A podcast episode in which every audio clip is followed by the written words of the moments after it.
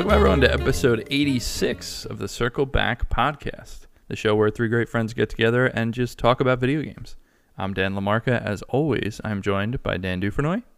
Hey, how's everybody doing? Doing good, Dan. Thank you. And Shelby White. Howdy, howdy, howdy. Howdy doody. I am so Howdy excited. doody. Howdy doody to you, sir. I am so excited for this episode because we got to see the PlayStation 5 showcase. This is E3 in your living room, and goddamn, Finally. it was something else. Um, but before we get to that, I want to talk about, you know, start the episode like we always do and talk about what we've been playing.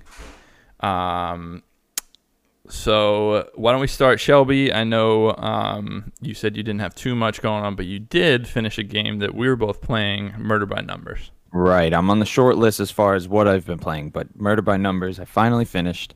Um, it's it's a good game, man. I, I think I said that last time. I was very into it. The narrative is fantastic. The writing's very very good, and I just like solving nonograms. Yeah, you're a They're a nonogram fan. Yeah, I'm a big nonogram fan. Um, Who knew? this is gonna And, open uh, your this is gonna open your eyes to so many different Picross games. Oh yeah, for sure. Well, it's funny because since buying it and I played on Switch, I think my like recommended in the store was like Yep. a bunch of weird one dollar uh, nonogram games, Yep. and I was like, ah, well, I'm not opposed to it. I'm in. um, but yeah, no, it was fun, you know, and obviously with the four cases throughout the game, it gets bigger and bigger. I only didn't get an S on one case um because I must have missed something. So I'm I do want to go back and do that because I've I've done all of Scout's memories, which are like the extra uh, puzzles, Nice. and I'm missing two of them because Mm, of that uh, because you didn't get that rating and seven S rating. So, Yeah. but it's a good time passer, you know, and stuff like that. So I'm not a I'm not mad about it. It is so funny. The way that I play that game is so strange because I'm terrible at nonograms, unlike you, the the nonogram savant. Well, I'll tell Uh, you, I figured out like an algorithm that it that just like opens your, your brain Like, opens up. never- There's never like I figured out math wise a way to do it so that I'm never, I'm never. There's never a stuck period. Like there's always an answer. Right. That's like people that are really good at Sudoku. They feel that way too. Um, but yeah, I for me, I'm not very good at it. So what I do is I do all the dialogue stuff, and then when it's time to do the nonogram, I put in an earbud and listen to a podcast and take 20 minutes to do the nonogram. um, so I'm I'm still working my way through it. Right. I'm most of the way through that final case, um, Okay. but I still I still have a ways to go. So um, yeah, I mean, I still really really like that game. Um, kind of, this is kind of how uh, for me personally because I play so many freaking games. Uh, this is how my uh, top 10 list kind of has worked over the last couple of years because there are so many great indie games. I'll start out by being like, man, Murder by Numbers, that's like top five game. I love that game. And then more games come out, more games come out, more games come out. And for me, it's slowly been pushed down, down, down the list. Right, and I can Um, definitely see that happening to me as well because Right. I've been keeping a list for 2020 so far, and as of now, it sits as my number five game. Right. But that's because I've only played five games in 2020. You know, so it's like, right, right. But also, I Um, mean, I do really like the game. I don't want to undersell it, and I and I Yeah. love that we do the different categories for our game of the year stuff because I think this is a really strong one in a couple of good categories. Right. I do want to get your take on one thing because it bothered me. Yeah, um, a little bit.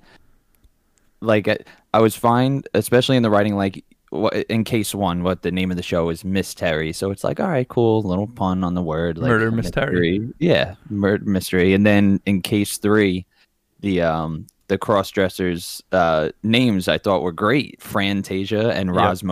Like Yep.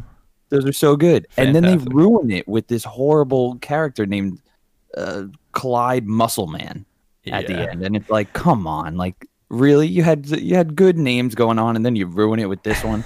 See, and not for me, only I- not only is he all muscly, but they spell muscle uh, the way you would spell it as the uh, whatever the he's a the ship captain. yeah. and he's a ship captain. I'm like, ah, See, for me, I I- was like, oh.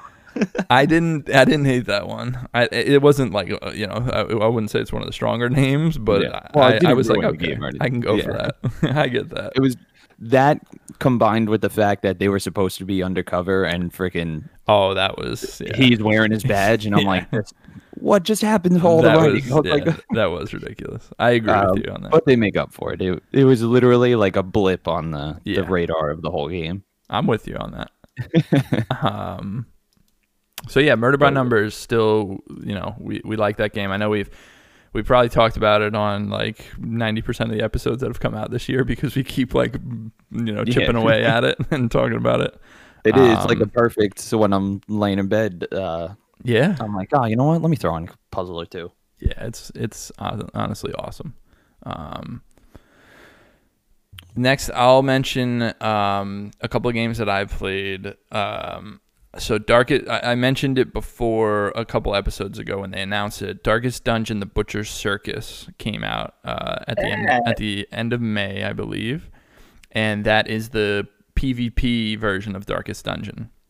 So similar to anybody that's played any sort of um, competitive online game that has multiple characters, you're basically going through and picking one by one, like to make up your team. So you'll be like, okay, I want you know this highwayman, uh, aka Dismas.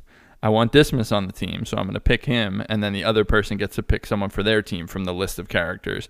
And you're building up teams and kind of counter picking other people. It's it's such a smart idea because that Darkest Dungeon combat system is so deep and smartly made that it, this fits right in to that kind of formula.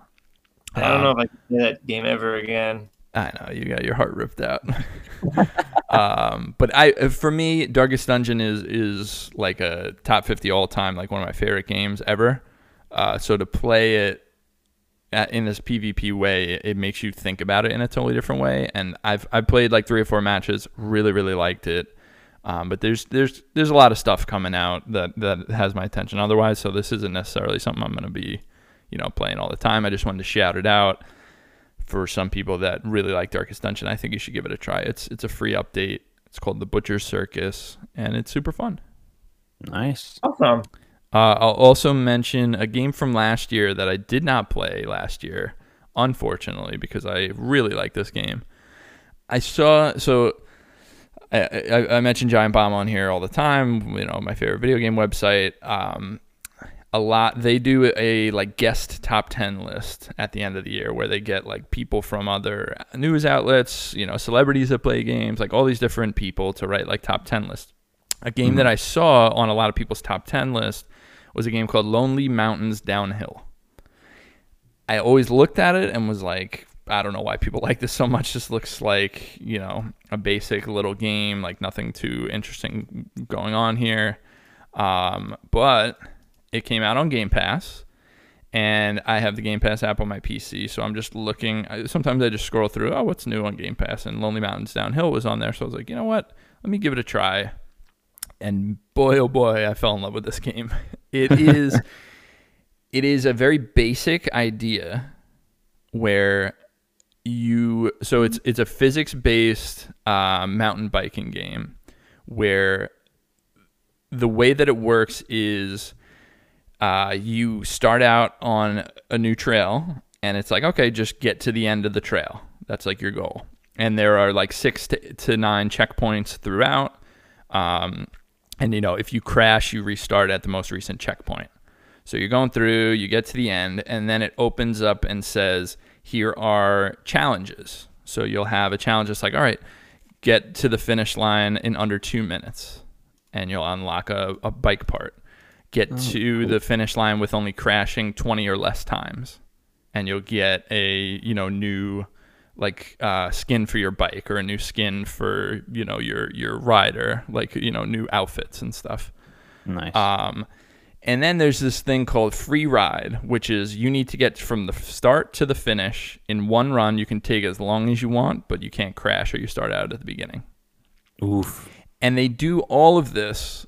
Oh, and also there's a night mode that you unlock that totally makes the trails feel completely different. You just have like one headlight shooting out, Otherwise, it's completely dark, and it, it's so interesting the way it, it makes those trails feel brand new when it's dark. Um, so you're doing all this stuff, and then you unlock the next trail, and it's like a brand new game again. Like it's it's just the design of these trails combined with how amazing the game feels to play make this like a really special thing. And it's not something that you could just like look at and be like oh my god that looks amazing. But once you get your hands on a controller and you feel how they think about every single curve and there are these crazy shortcuts that could save you like 10 seconds on one little checkpoint area. And you're like going flying down the side of a mountain that they designed specifically for that.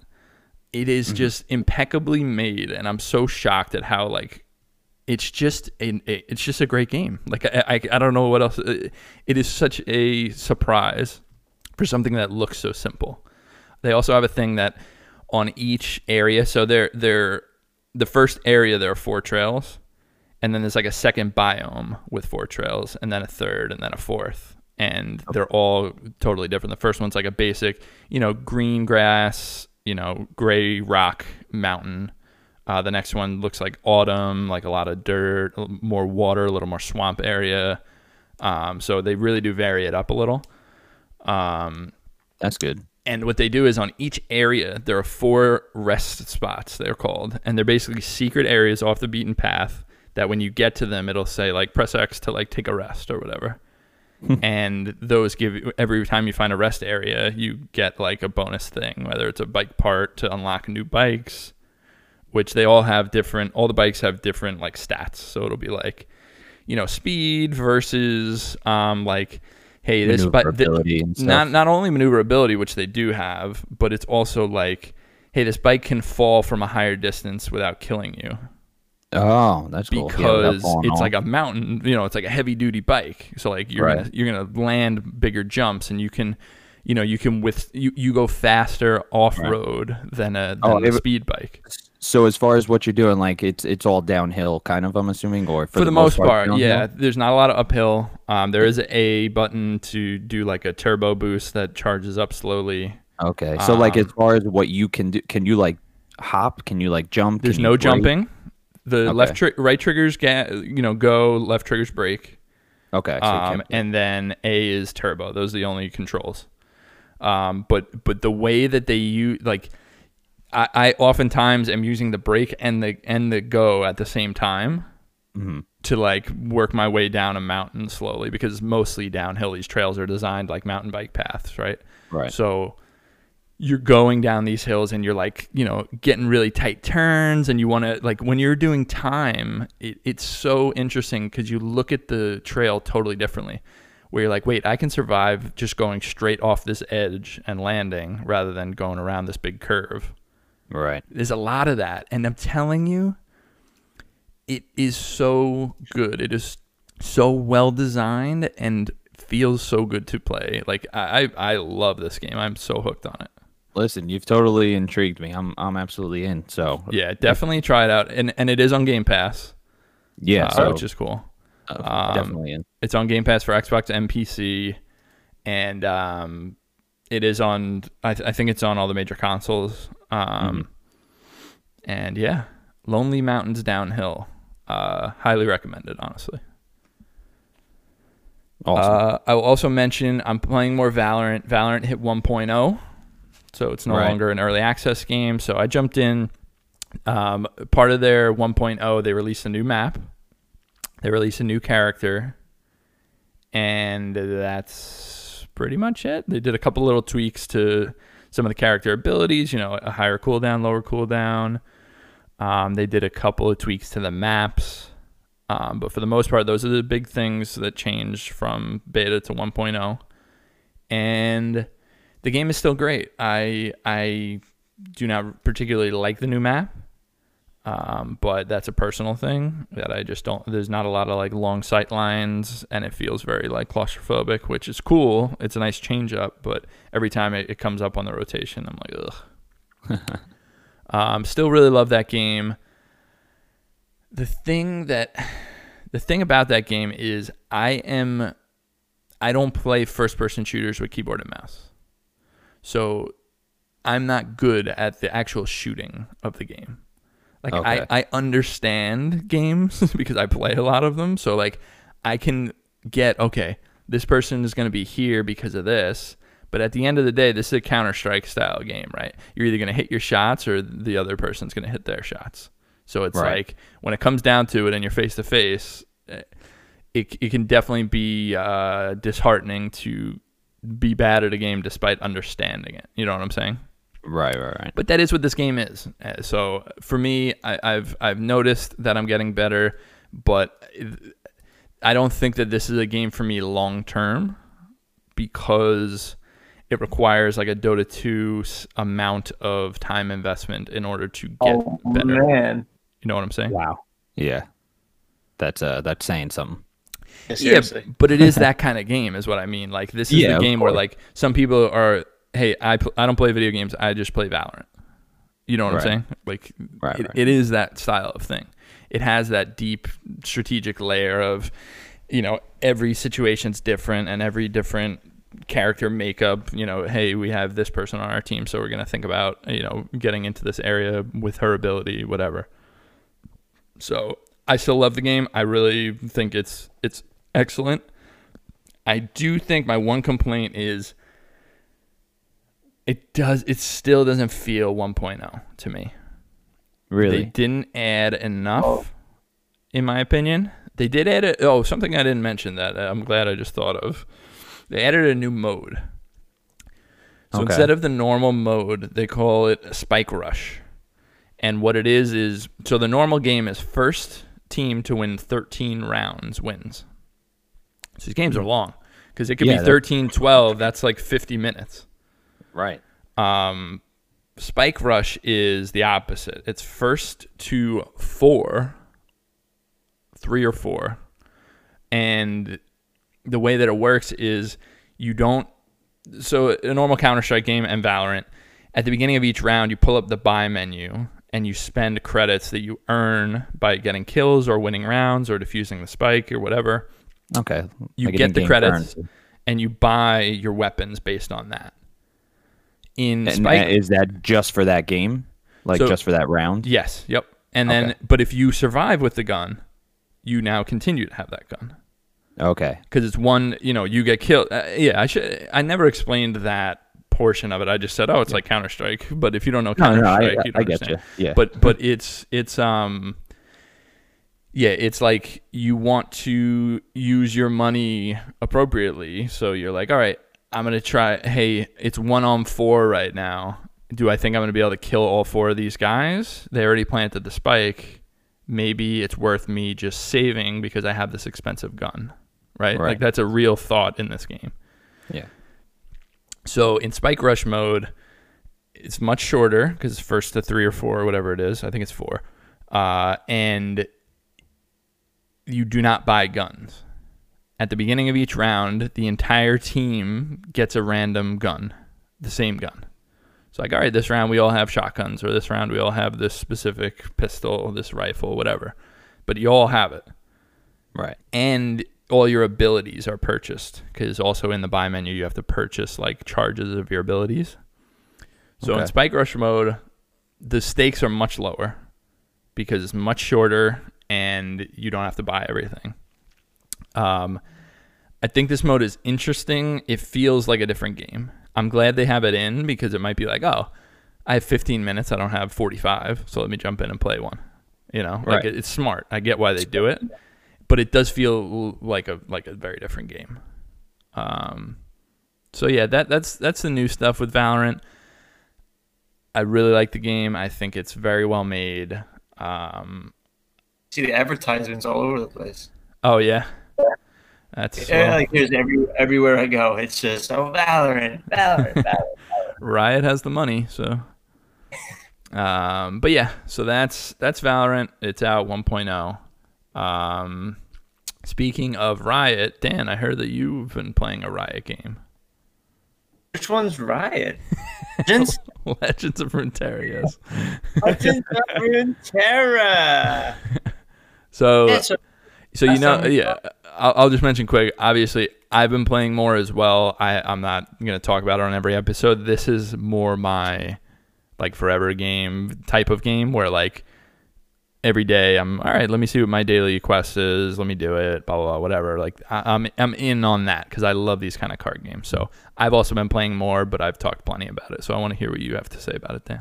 No, I just like you know, I just like how, like you said, like it's one of those things. How you know, I'll wake up in the morning, and if you know, if I'm you know trying to get the sand out of my eyes, you know, I'll just spend that, you know half an hour in bed, you know, do a do a mission or two, or you know, I just hop in. I like having, I like having a game like in the back of my pocket that I can sort of, you know, not that you know you have to commit, you know. 10 hours a, a day to you can just Right. sort of you know hop on do your thing and then uh, and then go on your way. So you're I was liking never it really, then? yeah, I'm really enjoying it, and uh, you know, I didn't think that I would enjoy it as much as I am. Actually, you know, the reason I got it was you talked about it, and I was like, ah, you know, it's free, might as well, you know, give it a shot. Um, you know, I not that I have an aversion to card games, but I just I never, I don't have like a really, I don't really have a backlog or a real history uh, with card games. Right. You aren't a Um, Magic the Gathering kid.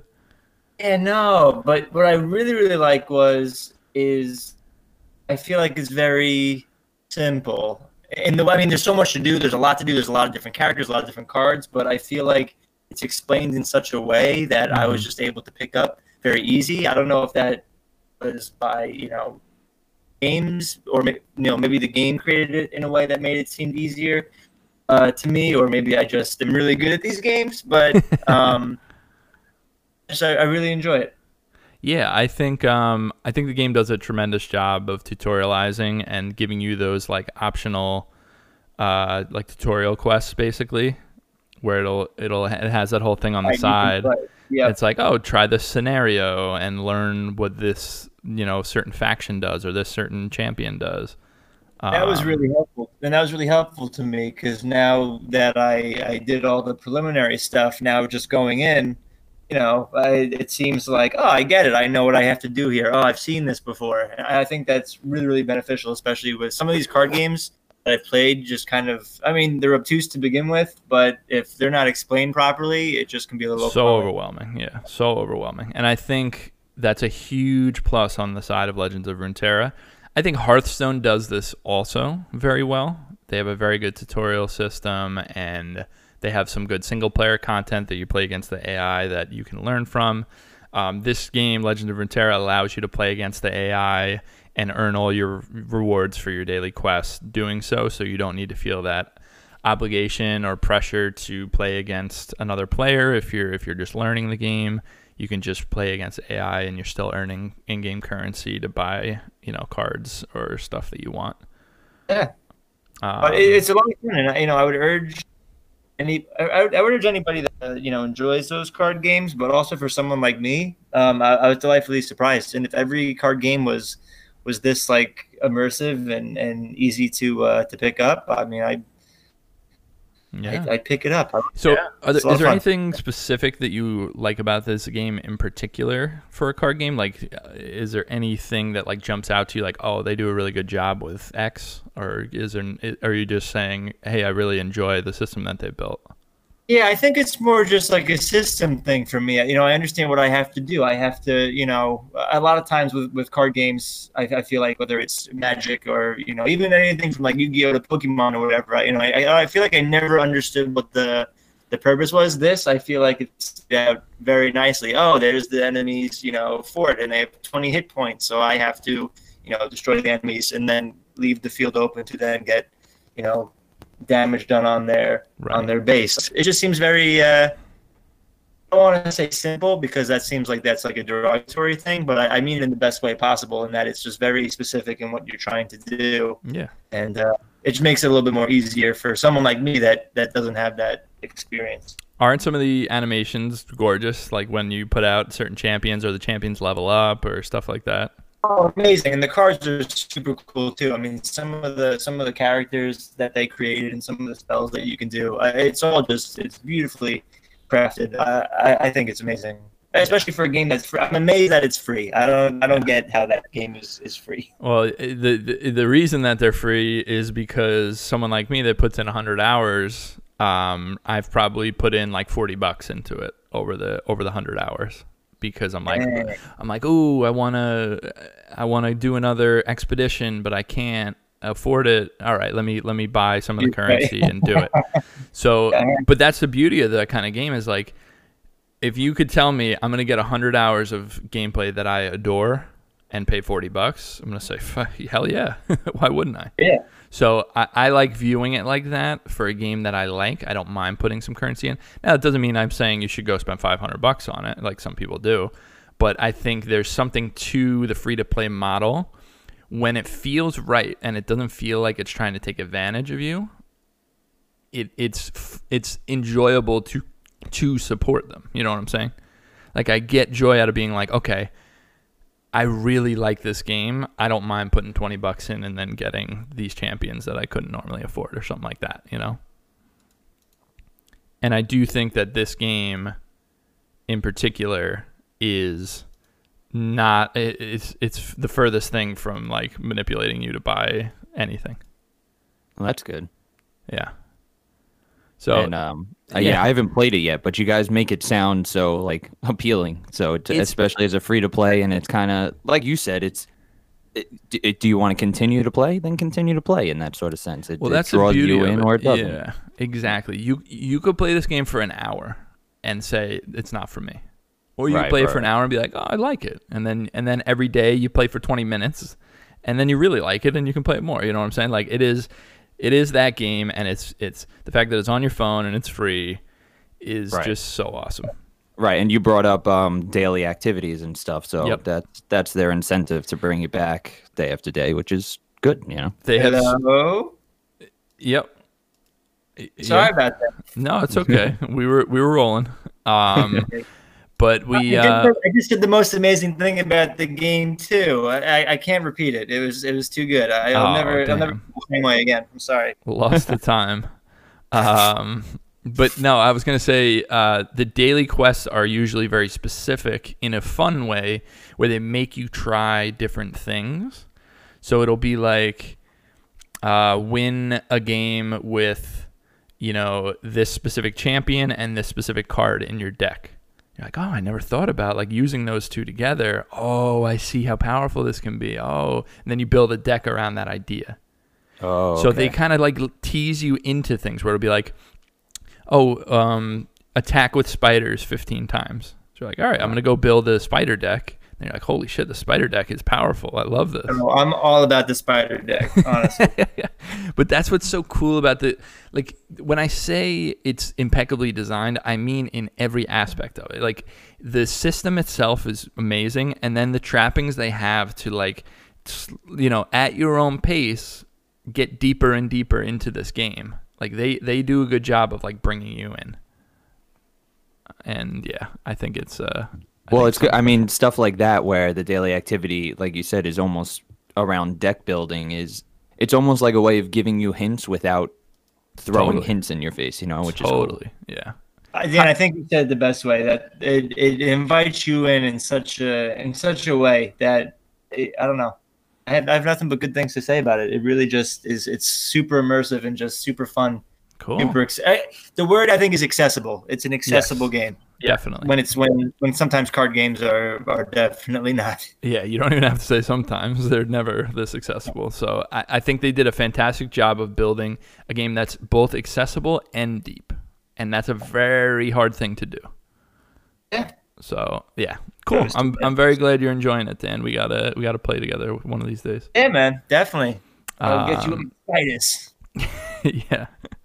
Um all right, so I know you played one other game, Dan, that I do want to talk about that I mentioned on the last episode. Uh, I have four other games, new games that I played as well. and I'm going to tease you and I'm going to say two of these games are now in my top 10 for the year.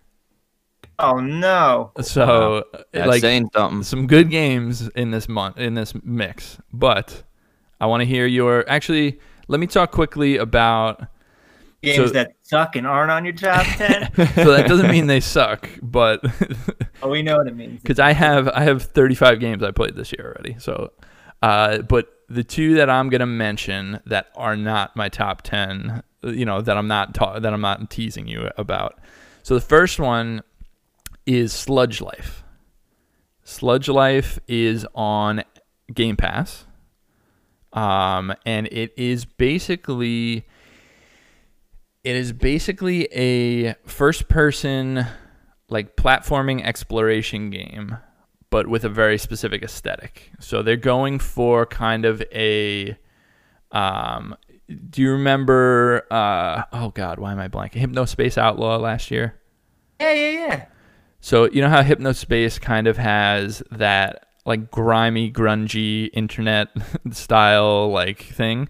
So picture that in a first person like exploration game. So everything is like hazy and wavy. The music is really really good and you're basically your, your goal is to go to these specific spots and tag them like graffiti.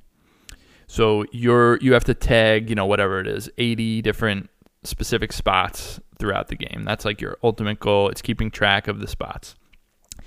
So it almost feels like a big Tony Hawk level as a just about to first person platformer. but it really does. And and what's cool about it is you're using platforming in a couple different ways to get up to certain areas or you'll be like, "Oh, I now see that spot that I can tag. Ooh, how am I gonna, how am I going to get there?" And then you're like traveling over there and jumping down off the roof to get to the side of the building to tag it. The game has a great sense of humor. It's totally ridiculous. There's a th- there's like a lot of overarching like things going on in this game. Like one of the big themes is there's a so eh, the whole town or wh- wherever you are is on strike. So they're like, we're not working, whatever, we're on strike. And there are, uh, they're not cops, they're clops because they're Cyclops cops. And they are uh, like standing around all over the place. And if you talk to them, they just punch you in the face. uh, and they'll be like, get away from me and punch you.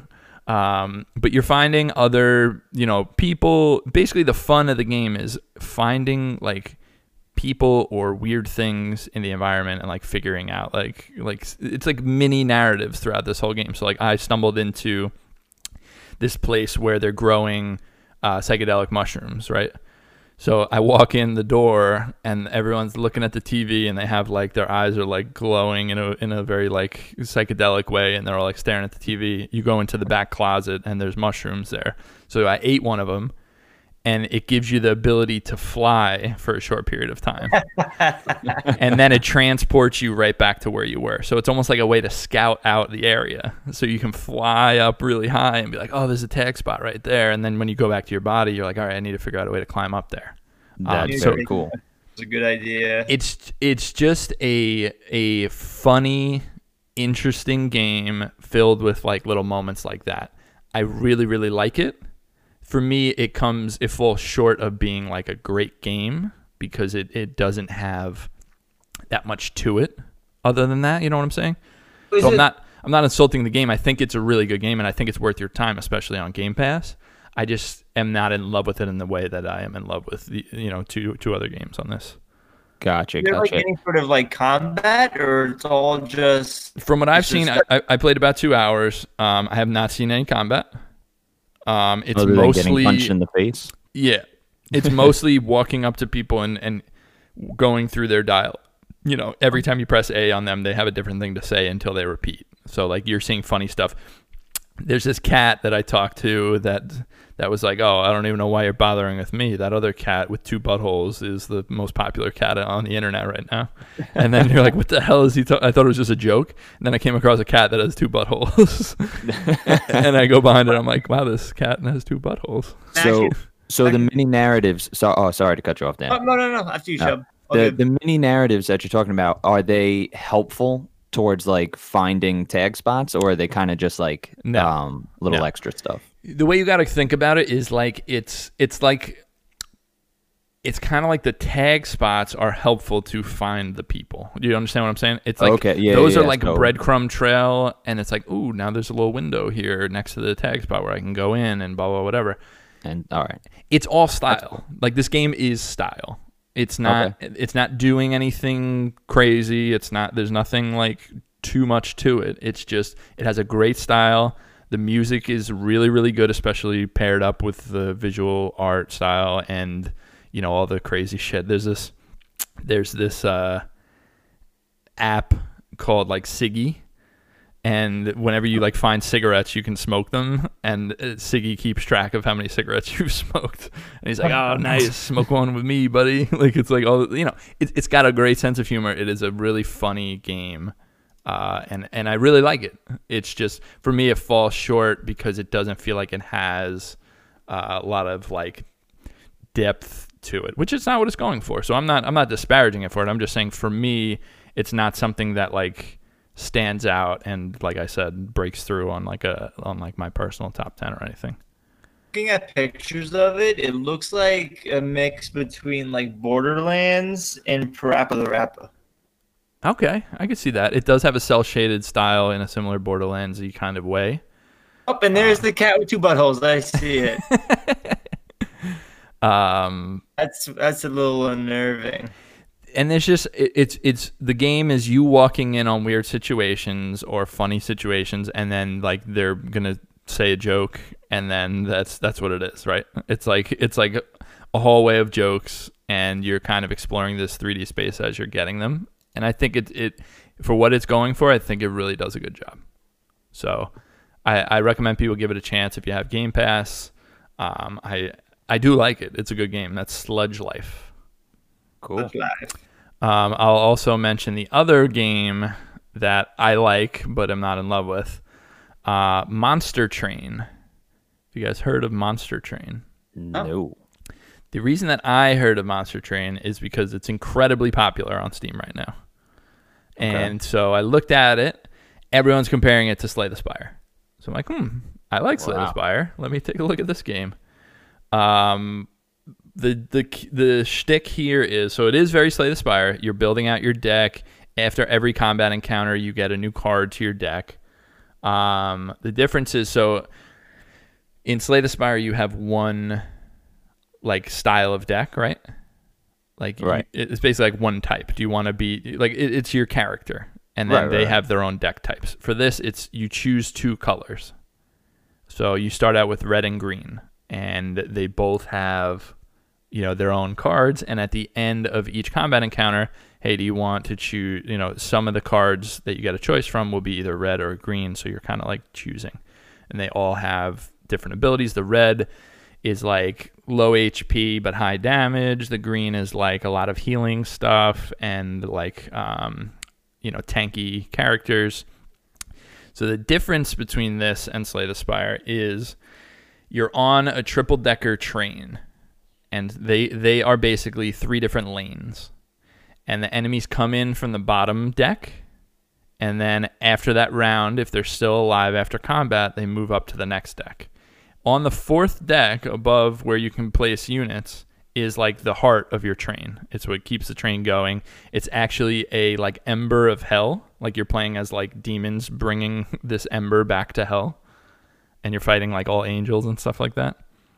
Um, so on the bottom floor, that's where they come in, and then combat ensues, and then they'll move up if they're still alive. So what you're doing is you're placing units either on the bottom, second, or third floor, depending on how you want to do your strategy.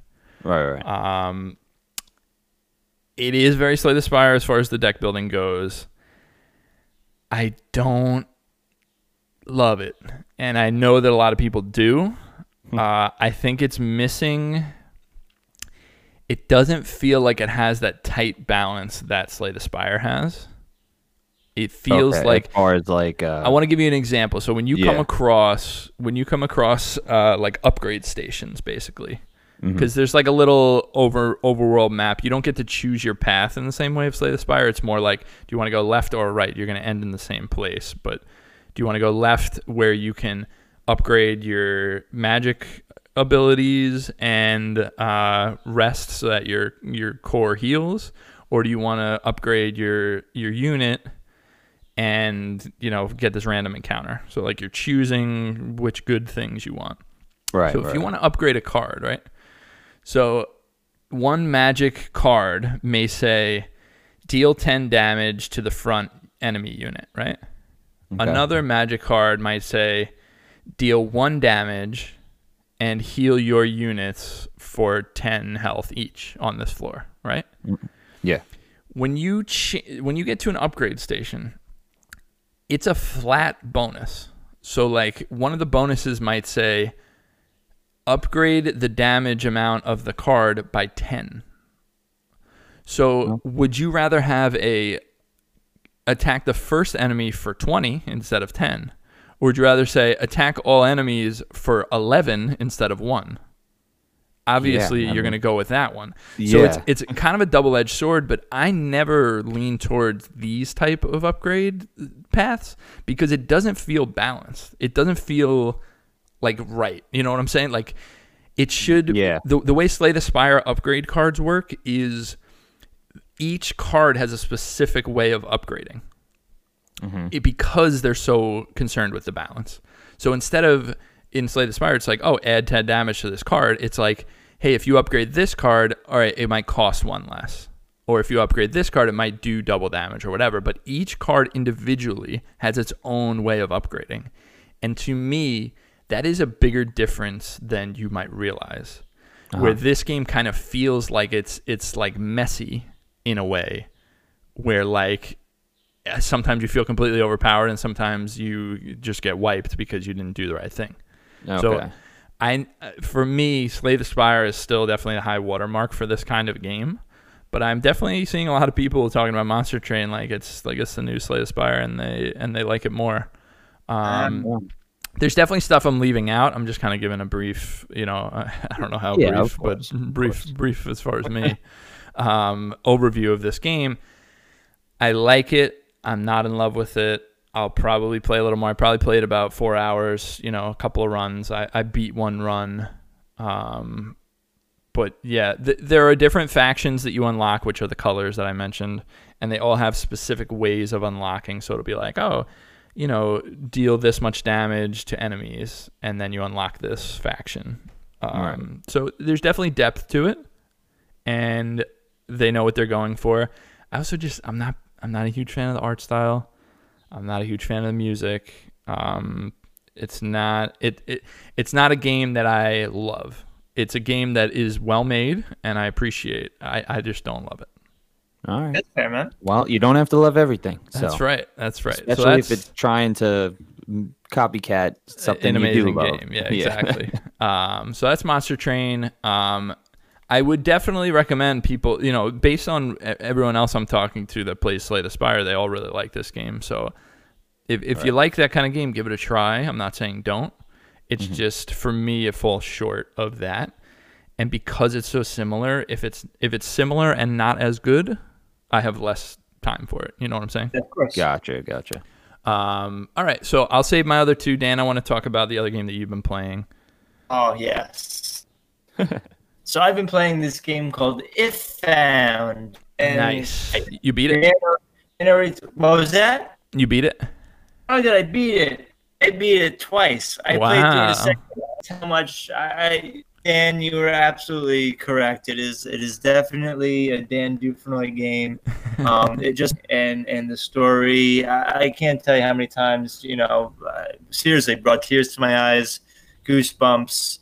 Um, just a beautifully fantastic written story, and the way that they um, the way that they uh, the way that the gameplay. I mean, it was just reading, but the way that you're sort of erasing your past in order to to build the future, man. I just I just thought it was so poetic and just so well done. Um, if anybody has, you know, I really it took me maybe three hours. If anybody has three hours, you know, uh, listen to this story because it's such a such a profound story and something that needs to be to be heard. Uh, Yep. You know, not video games, but just uh, just in general. You know, It's it was very refreshing. Yeah, it's a deeply personal story, and it is it is so beautiful. Yeah, I I really really love that game. I think it's really special. you know, I'm I'm curious, you know, um, how many different avenues there are. So the reason I played it through a second time, um, and I know you could go to different chapters, but I just wanted to to to play through it again.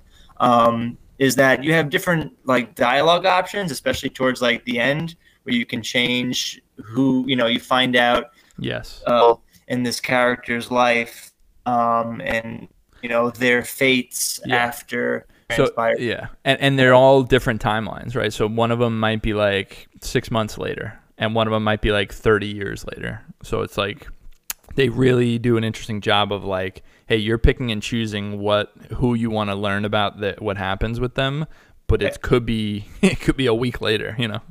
Right, exactly. But uh, it, honestly, it was just amazing. You know, I wish I had more more to say other than you know just play it. But it was Yeah. just Well, with the to have a narrative, story. yeah, with a narrative based game, there's only so much you can say, right? But but, that, but that's what it is, man. To you know to to get you know a transgender experience and also an Irish experience. I mean, it was Yeah. something that I don't have experience with, so to be able to tap into that and to you know to to be put into that to that world and that situation and to, and to hear a story of, of someone's struggle um, and the way that they overcame it. Uh, I just thought it was absolutely beautiful and, and absolutely uh, profound. Uh, Definitely one of my favorite games of the year. Uh, Yeah. You know, so far. Definitely. Um, and you know, I, I'm really digging these narrative games that are coming out. And if uh, they keep putting out games like this, man, I'll keep I'll keep playing them because Absolutely. there's something taking some time to just sit and and listen to a story, and uh, Mhm. especially well, it, it, it moves you. It's deep and profound. Right. Um, yeah, there was definitely. I mean, there were a couple times where I definitely shed a tear during that game, but the, the one story in particular at the end, um, of like one person's like future, Mm. like wrecked me. It was so good.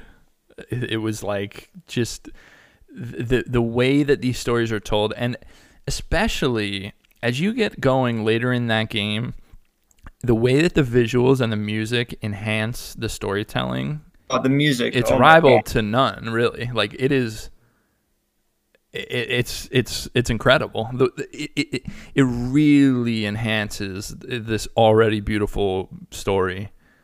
And Exactly. man it's like that's what you're saying. You got like goosebumps from it. Like you know that that concert scene and stuff. Like i i like so good I think the whole uh, yeah, and adding that music, man. I, I love how they they interspliced it with. Um, I don't I don't think this is giving too much away because you get this right at the beginning of the game, but like how they intersplice it where at first you think the game's about one thing, it's this girl in space, and you know there's Yeah. like this happening, but also within the protagonist's own psyche and how what's happening hmm in her mind might be different than what's actually you know going on and it's just Yeah. it's just it, the way that it's interwoven i think it, it kept you guessing and it kept you it kept you intrigued it kept you it really took an empathetic look at uh, at her situation and just you just you just kept you just kept wanting to to to follow her and to and to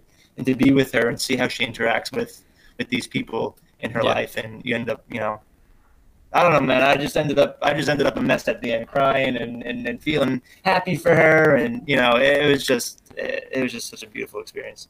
Yeah, I'm really glad you enjoyed it. I, I mean, I knew right away that this was a game that you would enjoy. Um, but, but man, it, yeah, it's something special. Uh, if found is the name of the game, and you know, I, I really, really highly recommend it. Definitely, definitely. All right, so two more games Nice. before we get to the to the big.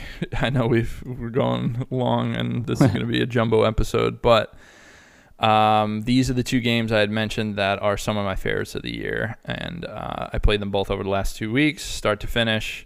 Um, first one I'll talk about, Umurangi Generation, is what it's called. Um,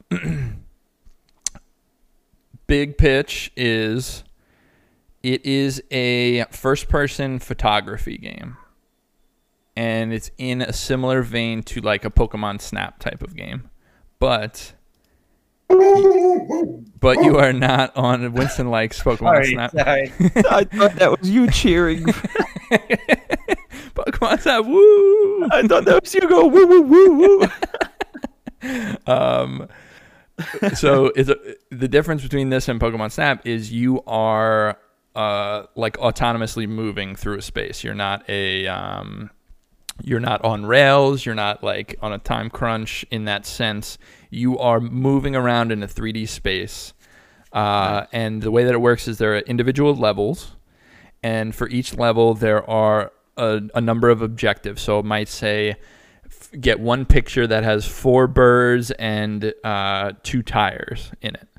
So you have to like, okay, there's a bunch of birds down here. Let me find some tires. Let me frame this photo right and get it. Uh, and there are also ones that might say get a picture of the word cops, right? And just the word cops. So you end up. This is why this game goes from an interesting idea to a brilliant game. Is there's graffiti so this is how the game kind of tells its story right? Like there is no dialogue narrative but ev- it's basically a game entirely predicated on environmental storytelling in this, these levels.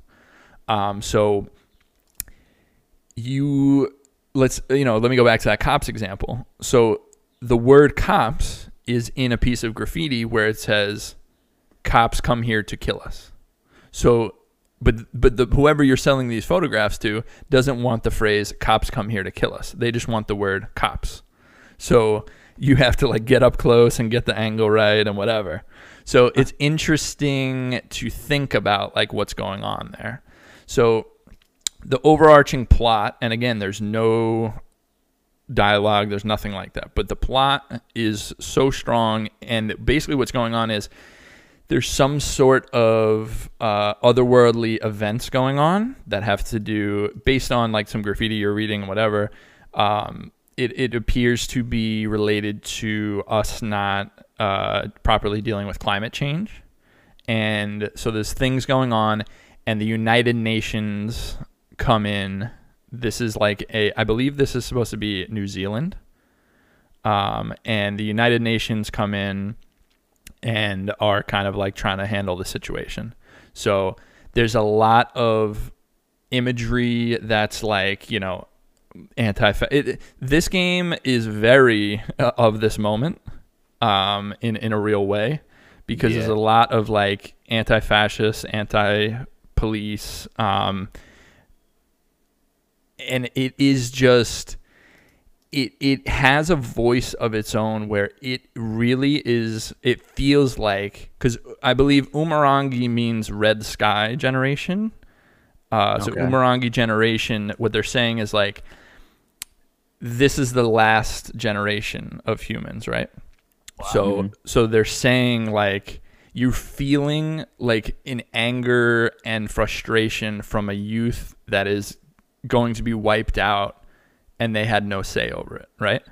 Yeah. So the game feels like it has like a, a Sonic Youth, uh, Jet Set Radio, like a lot of like these touchstones for like angry uh, youth that doesn't know how to help. You know what I'm saying? And it's like it just is such a beautiful, profound game. And without saying one word of dialogue, I think it's something really, really special. Um, the soundtrack is the best of the year. It's amazing. It's like ridiculous. Um, and the way I want you guys to look up what this game looks like because it's really, really interesting. It's it's like a Yeah, I'm looking at it right now. it's It like low definitely is. poly 3D models, um, but it's very striking, and the way that they use uh, their environments and the colors, it's it's a super unique thing. Uh, I think it took me about three hours to complete the main story. It's not very long, three four hours. Um, if you want to do some of the bonus objectives, I guess what I didn't mention, which to me is secondary to the game, is there are a bunch of bonus objectives that you have to complete within 10 minutes. So it's Oh. like there are these little hidden, uh, you know, um, what do you call it? Like the little tubes with with photo reels in them. um, those are hidden all over. Oh, film, film canisters. Yeah. Uh, so so there are like little hidden film canisters in every level. Um, there are there's like a postcard that if you can recreate the photo of the postcard, that's one of your bonus objectives. And so you have to do all those bonus objectives and then deliver the package within 10 minutes. Okay. That feels I know I mentioned Tony Hawk before, but it feels like a Tony Hawk style thing of like, all right, I'm learning every time I go and then I'm going to go through and have this perfect run, right? Yeah. to me, that's not what this game is about. Like that's a fun side thing because I like taking photos in this world. Like I think it's cool. Right. Um, but to me, that is not what th- this game is about. This narrative and seeing the different like communities and how they're reacting to this and, and all the the environmental storytelling and stuff.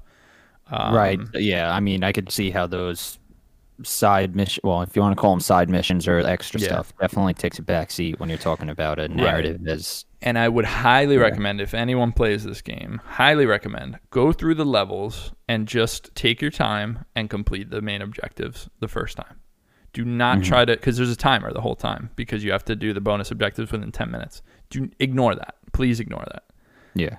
the first time through. And then if you want to go back and try to do it, then go for it. But experiencing this game at your own pace where you can kind of pick through everything and look at the environments and you know take really interesting photos honestly because I really found that the the photography aspect of this game is is super enjoyable and like you know framing certain groups of people behind different uh, like you know graffiti or artwork or whatever it, it just is very rewarding in a way that it made me want to take photos that weren't on my like list of objectives you know what i'm saying Yeah. And that's Is it- kind it of- kind of yeah. sounds or kind of reminds me a little, you know, like you have to make a forced perspective in the witness with certain stuff, you know, like right Oh, yeah. yeah, yeah, yeah.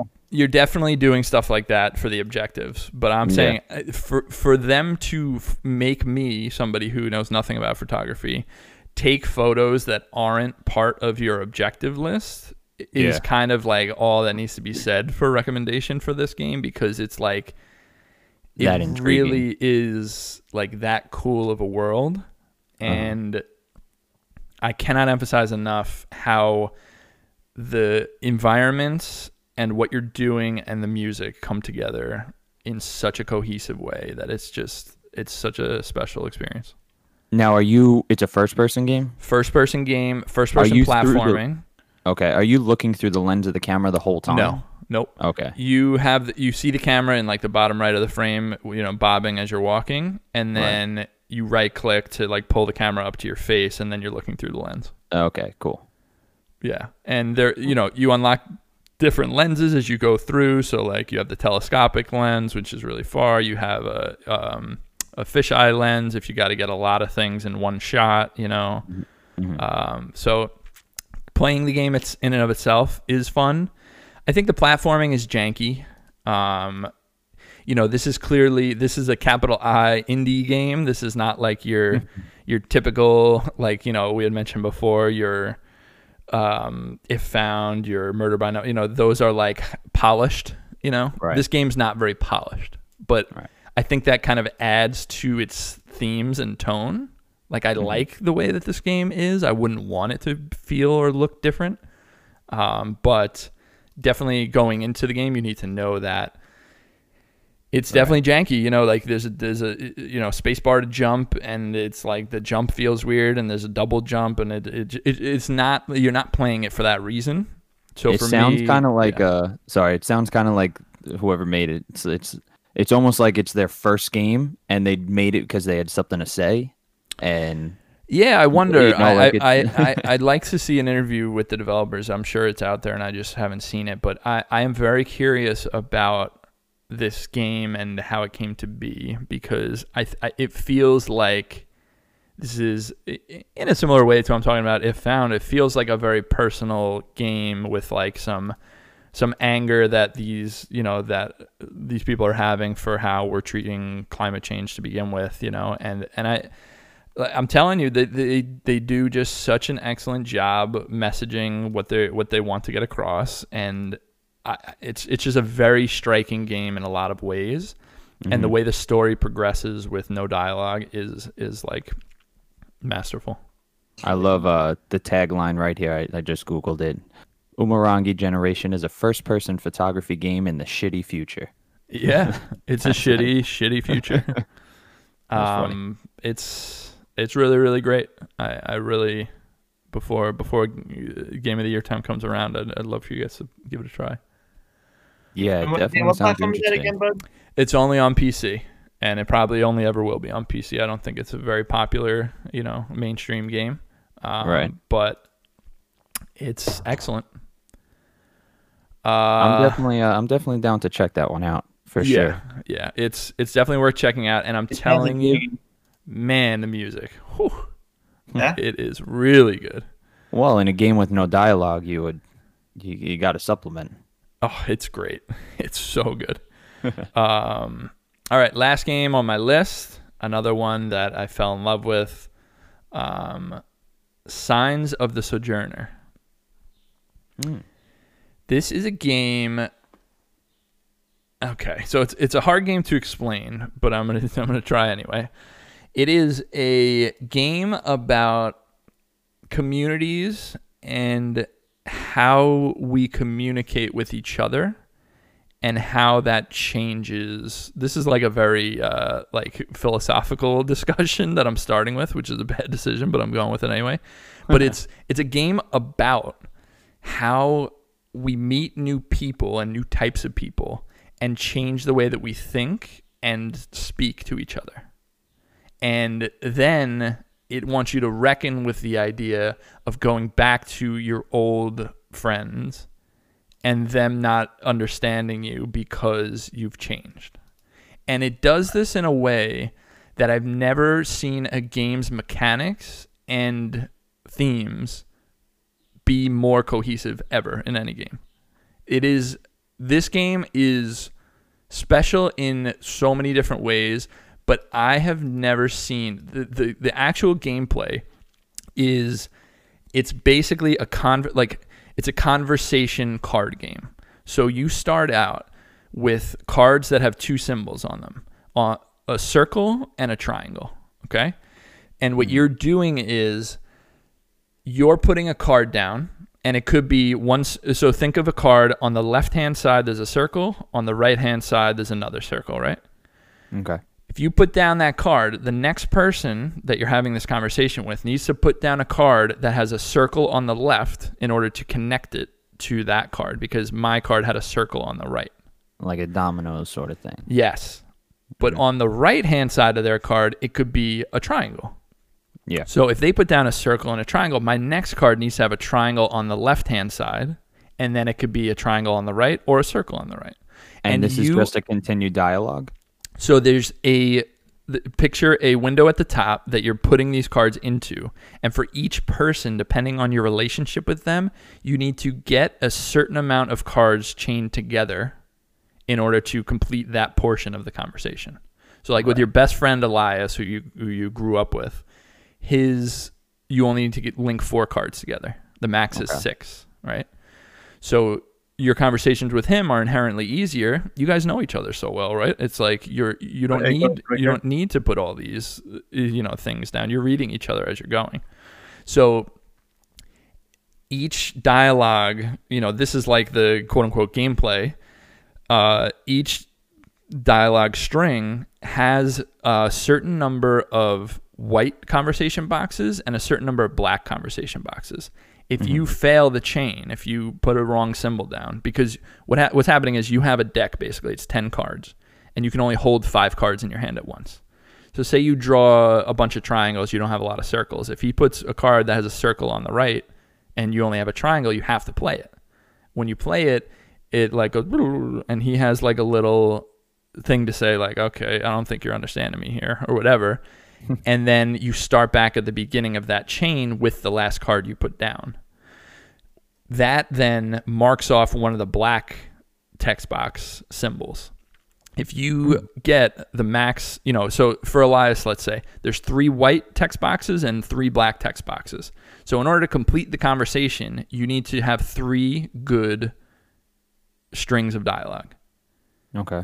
If you get three bad before you get three good, you've you know quote unquote fail that dialogue, and you don't you know that may have uh, gameplay implications or it may just have personal implications for you and that character.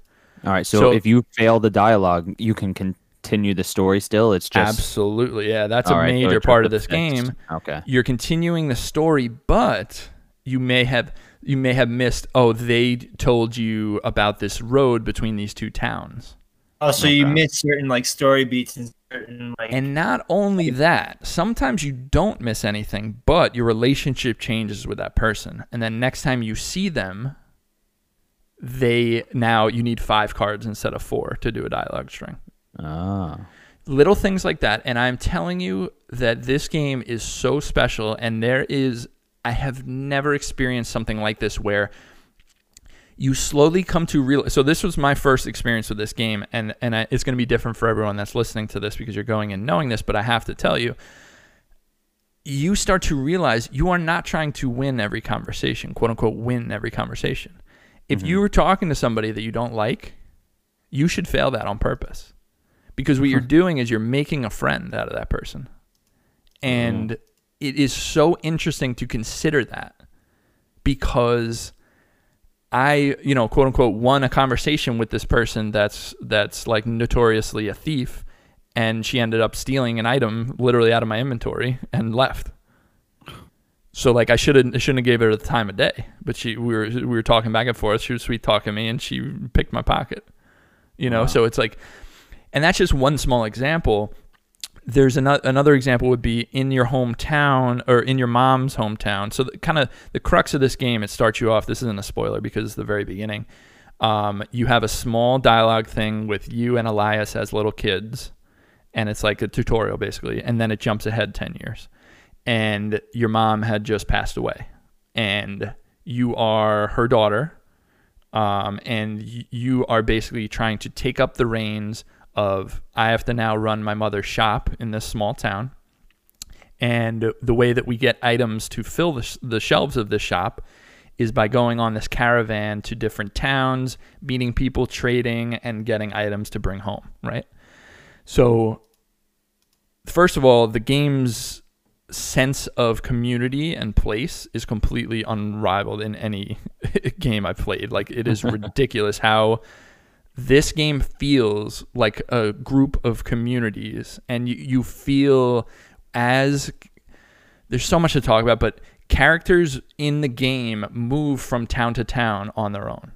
So like you might meet someone in one town and you talk to them and convince or talk to them and they're like you know what? I think i'm going to go to this town. And then they'll be in that town next time. So if you want to go see them again and talk to them you have to go to that other town. Um but so you are basically trying to fill your shelves and and take take the reins of where your mom left off. Um but your mom's relationships with people affect how people feel about you as her daughter. So so you're constantly meeting people that are like oh man i knew your mom. She was such a great woman blah blah whatever. And you're learning things about her that you never knew because she was constantly on the road in order to keep the shop afloat to keep you know food on your plates um, there are there are big time uh, like this this world is pretty like destitute. Like there's there are definitely wealthy cities and there are poor cities, and most of them are poor cities. and so you're you're seeing a lot of people that are you know in need of help or in need of hey I really need you to buy this from me because I, I need to I'm not going to be able to buy food if you don't buy this from me whatever. And the emotional investment you you gain with these characters is so strong.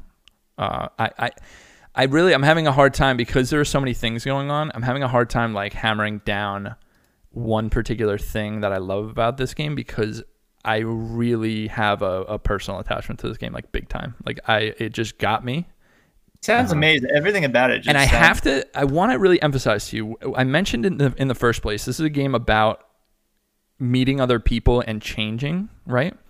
Right. So in your little area near your hometown, everyone uses triangles and circles because they're all kind of in their own bubble. They know each other. They go town to town. When you go to the far end of the map, these people have squares, tri- uh, diamonds, uh, little squigglies, and and they all have different meanings. Like the circle is like empathy and understanding. The triangle is like logic and reason, and and they all. And so like you you go to a major city, these people use the squares, which are like force and and like uh, not bullying really, but it's like it's like you know businessmen negotiating, right? Right. Every time you complete a, a conversation, you gain one of the cards that the other person had and you Okay. have to take that card and you have to lose one of your old cards.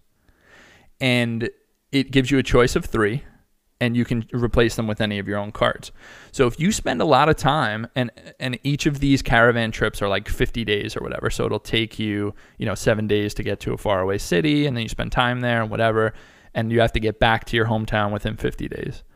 Um, so say I go to a faraway city and I want to spend time there. I now have eight out of my 10 cards have something to do with a square, right? Right. I go back to talk to Elias and I'm like, oh, sorry, I didn't get you the thing you needed.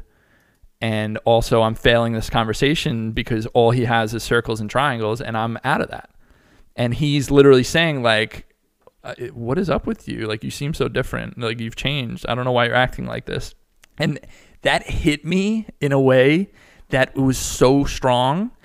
And that's why I'm trying to emphasize, like, the, the marrying of actual mechanics with what they're trying to do in the game, like story wise, mm-hmm. is th- like honestly one of the most like profound things I've ever seen. Like it is so strong in that hammering home of like you are out on the road for a long period of time.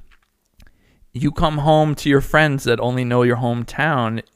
You're you you kind of you're like acting like you're this worldly person, and they're like, "What are you doing?" Like you know, like you you don't seem like who you normally are, and it's so good. Really? Like I cannot tell you, this really hit me in a way that that was really really something.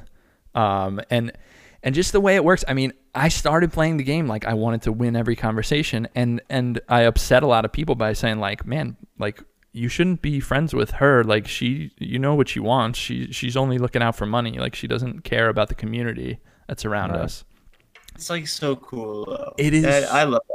I'm telling you, this is like really, really a special game, and it's se- severely overlooked.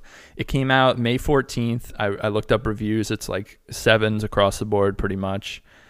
And a lot of the complaints are when you the, the longer you're out on the road, you get like a fatigue card every seven days or so, where it goes, it gets mixed into your deck, and it has no symbols. So if you play it, you're gonna fail that string. Hmm. But the thing about that is it completely works narratively narratively for me. So I don't feel frustrated at all. I feel Right. like I get it. Like like I, feel like the people that are reviewing this game and saying, "Oh man, I love this game, but it was so frustrating to fail all these conversations because of fatigue." And it's like, no, dude, like I fucking love that about this game. Like I really feel like you're missing the point.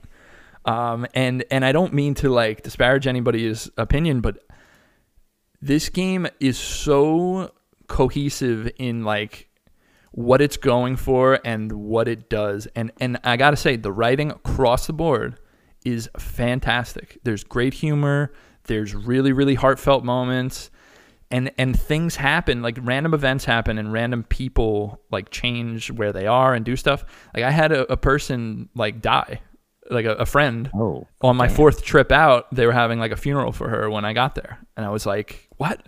Like this is one of my closest friends, and she's just gone." And it, it is because you are spending time and and like getting yourself in with these individual communities it Yeah. feels like you're a part of their world and when when it when their world starts to change like it you feel it and and i'm t- the thing that i want to say too a big thing that i want to say is each town so the music and the way everything looks and the characters that are in the town have such distinct feels.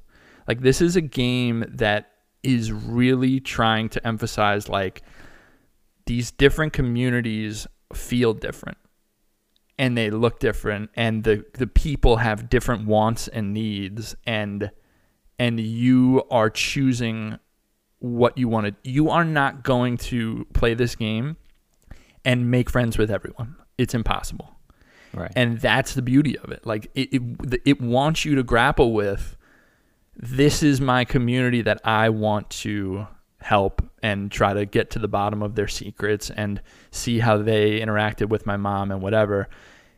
Like that's it man. Like there is no like winning this game. It's like you're going through and you're having an experience like i beat this game and immediately started it up again because i'm like now i want to focus on this little section and like just Wow. try to en- engross myself in that world.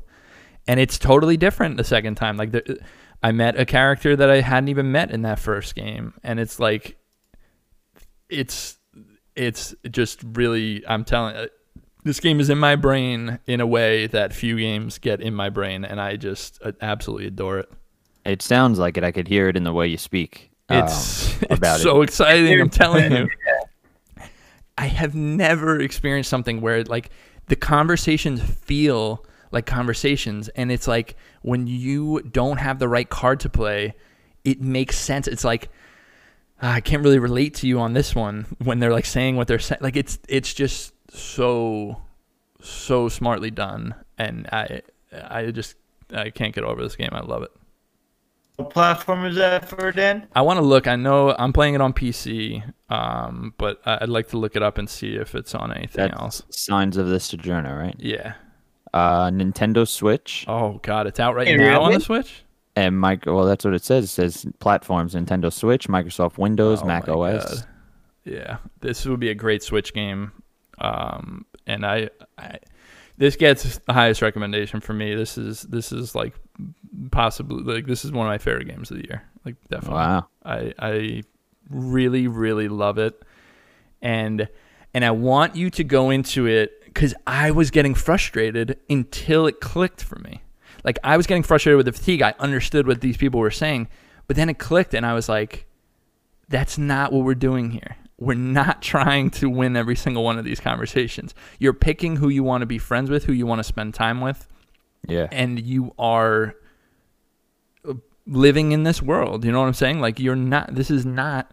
I want to check off every. You know, I want to hear what every person has to say. That's not yeah. what this is. Well, it's literally picking and choosing your quote unquote battles. You know, like it's uh, it's so special. I'm telling uh, this came out of nowhere for me because I remember it came out and I remember looking at it and seeing the reviews and being like, oh, I'll, I'll see if I get around to it. Um, and what I'm going to mention after, you know, I'm pretty much done talking about it for now, but um, this is part of the itch.io bundle for racial justice and equality that they put out. And I'll kind of segue right into that. There's a bundle out on itch five dollar minimum donation. All money goes to Black Lives Matter and, and a couple other um, uh, black community um, what do you call it? Like charities. And um, it has 1500 games. Oh wow. for five dollars. It's a great and, cause. and i'm gonna list some of the higher known games that are a part of this. Pyre celeste night in the woods um what else what else? I mean that that that's a selling point right there. That, but you got to understand like this bucks, that's, this that's is it's ridiculous that uh, minit is in there um super hexagon um glittermitten grove. Like i said signs of the sojourner is in there which is like one of my favorite games of the year maybe maybe one of my favorite games.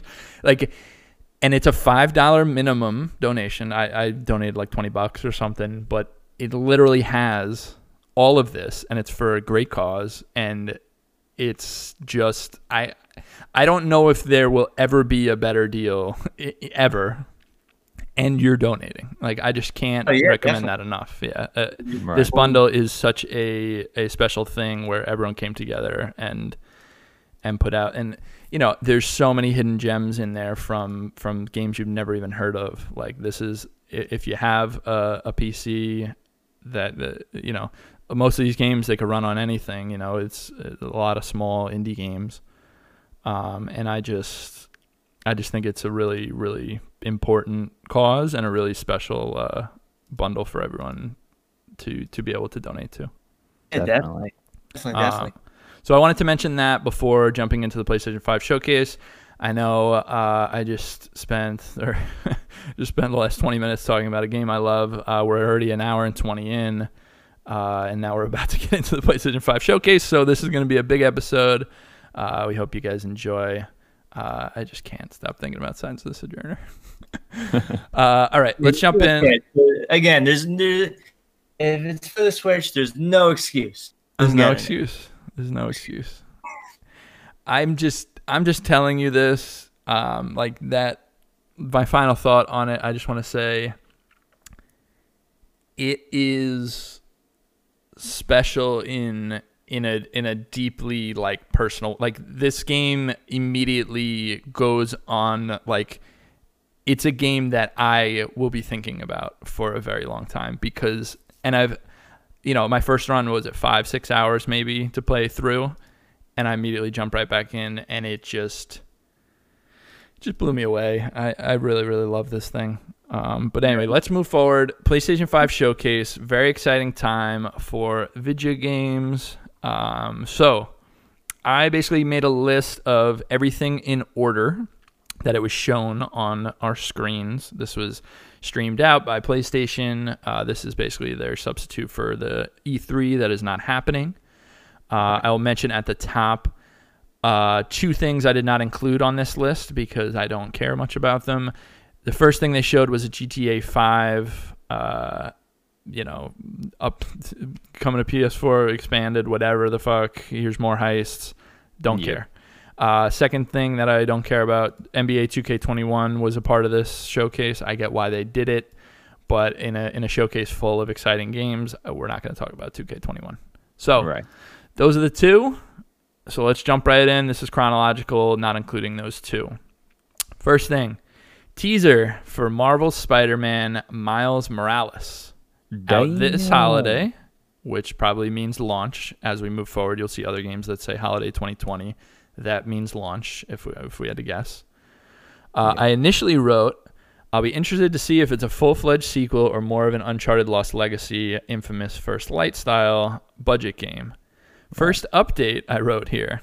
Sony clarified with IGN that this is an expansion coming with a PS5 remaster of Spider Man. Then, second update, Jason Schreier confirms it is in fact a standalone experience in the vein of Uncharted Lost Legacy. Oh, hey. Which Well- makes the most sense, you know. Glad to hear that. That makes a lot of sense. But what the hell? Who, who at Sony PR decided to go out and say uh, this is an expansion within the original game and the original game's coming as a PS5 remaster? yeah. and then Insomniac comes out and is like, wait, like, that's not true. like, you're wrong. Yeah. It seems Um, like there was so much excitement about it that uh, somebody was just like, "Yeah, yeah, yeah, yeah. This was uh, what we were gonna do." It's like, no, no, no, So guy. Yeah. it's so weird. But very excited to play as Miles, uh, especially Yeah. with Into the Spider Verse being the best superhero movie of all time. Um, it just gets me very excited uh, for that. I'm a little bummed out, to be honest, that the full sequel is not a Miles Morales game, and it seems like they're relegating him to like this side game. Like a standalone. Miles Morales is the best Spider-Man ever. Definitely. Well, did you? I can't remember. Was it part of when you played as Miles? Was it part of the original game? Or yeah, no? yeah. It was part of the original Yeah, game, there right? was the Yep. little sections you had with him. Because it was also, I believe, you get to play him again in the expansions. Yes. Um, that they did the City Never Sleeps uh, expansions. Because you weren't Spider Man, but you were like him training and stuff like that. Yeah, Um, and uh, the the thing that I'll say is, I mean, Yeah. I kind of assumed that the next main game was going to be like you and Him. Miles. I figured it was going to be like Peter and Miles like working together, kind of like uh, a he's ushering him in as the next Spider-Man, right? Right. Well, I thought, especially the way that the Insomniac Spider-Man ended. Yeah, Yeah. Yeah. I mean, well, who knows? I mean, we this. I think the reason we're seeing this as soon as we are, and it being Yes. not being a full fledged sequel, is it's a fantastic selling point for the PS5. You know, Yeah. like you throw this. I think the Spider-Man bundled with the PS4 was one of their highest selling bundles. You know, Yep. so to throw the next expansion on with the PS5, it just makes sense. It makes total Um, sense. I'm yeah. super excited for the game. I have all confidence that it's going to be great. I love that first game. I, if this is more of that, but you're playing as Miles, I'm all in. I love it. I Right. I am personally a little bit. If the sequel comes out and it's not about Miles Morales, I'm a little upset that they're putting him in the in the backseat as like an expansion type of game. Right. You know, personally, that's that's my take on it. I think Miles is a much more interesting character than than Peter ever was. So like, I would love that to be the direction that they go on it. But uh, time will tell with that. Uh, regardless, very excited for that coming out uh, at launch. That's really really cool. Um, and again, we're assu- I want to say the top, we're assuming a lot. We're assuming holiday 2020 means launch. I, I think that's a pretty safe Yeah, yeah, assumption, yeah. but I, I just want to say it. Agreed. Um, so yeah, I'm I'm pretty stoked on this. Uh, I think that was a cool surprise that I definitely didn't expect so soon. Yeah, Um, definitely, and especially at the top of the event like that, like Yeah, it was neat. Um, essentially the first thing we saw yeah, I'm pretty pretty pleased uh, seeing that. for sure. Uh, next, we had Gran Turismo 7 um, Right. announced, shown gameplay. Uh, they did not show a release date, so safe to assume probably not a launch title like like it was rumored. Mm. Um, I know we're not the biggest, you know, not not that we don't like any driving games, but uh, It know, looks beautiful. It, looks, great. beautiful. I, Yeah. you know, I'm sure it'll be a good, a really good one of these. Uh, It's just hard for me to get like very excited about it Right. because it's not And really my It thing. seems like they went all in on the immersive sim of first person driving. You know, like we didn't really see driving outside the vehicle like Yeah, you would they- in your regular Gran Turismo. I would say they definitely will allow you to do either. Oh Um, yeah, for they sure. wanted to show the cockpit, I think, because they had those cool shadows coming through of Yep. like the windshield wipers and stuff, and that's that's really not something that we've seen in driving games, like the Mm-hmm. the level of detail on the on the shadows. Um, so yeah, Gran Turismo Seven looks beautiful. It's it's cool. yeah, um, definitely. Yeah, and, and and I'm gonna go through these. If you guys have anything to say, please stop me. Don't let me just keep going. Of course. Um, next we have Ratchet and Clank Rift Apart. I could talk for days. Announced, when I saw that, I was like, "Oh my god!" announced, gameplay shown, looks amazing. No release date yet, and uh, uh, a nice stinger at the end. We have our uh, Ratchet. Yeah, which there uh, has been nicknamed across the internet as Sprocket. Oh, okay. I I So- prefer Ratchet that I came up with. So there's there's there's a ton of stuff immediately to say, which is crazy because uh, I mean, off the bat, beautiful two minute trailer followed by a beautiful two minute gameplay Yeah. uh, trailer yep. With uh, a lot of stuff. And I think the main purpose here was to show off The no load times. the no load times, the fact that you're literally jumping from world to world and an entire world is loaded Yep. in the blink of an eye. You know, Yeah. like they're definitely showing off the system. Oh yeah, this game almost looks like it was built to show off the system. Oh yeah, absolutely. like the whole like idea of the way that they like kind of throw the whip into and like pull the level towards them. You know? yeah. Oh yeah. It's definitely showing off uh, the system. Yeah, and and Ratchet's always been big on like tons of particle effects, tons of like smoke, and and Yeah. this this one was obviously really well rendered and beautiful. I mean that that 2016 Ratchet is so fucking gorgeous still. Oh yeah, and this obviously they're they're basing the character design and everything off of what they started there. Yep. Um, and and basically just playing off the whole hey we're gonna make a Pixar movie playable sort Yep. of uh, vibe, which is great. And as far as the the the thing as far as story goes, ev- everybody's been speculating. Like the biggest thing uh, over the past four years is are they going to continue the story that we had, like the original story, which the last game we got was in 2013, which was Into the Nexus, Mhm. as far as the the mainline story.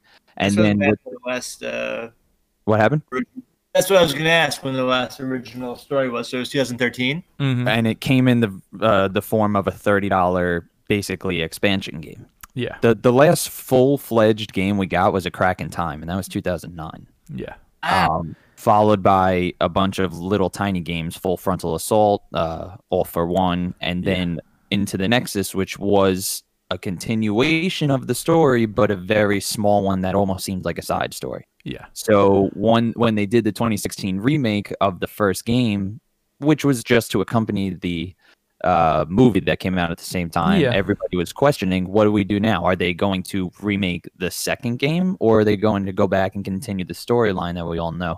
And or yeah, yeah, or, or- yeah. are they going to take from like continue on from that first game remake that they did in 2016 and Yeah. just start new stories from there? You know, yeah, so it was like nobody, and it's still kind of not apparent. You It's know, not, Here- yeah. here's the thing: when when you watch the game, the the trailer, and I noticed this on my first watching of it too, and I went back and just to clarify, there's there's a part where they're jumping through everything on the back of a dragon, and um, they you like go through this cityscape, and in the cityscape is a picture of what is called the protopet. Now, the protopet is an enemy from the second game Mhm. back on the PS2, which there was no remake or anything like that.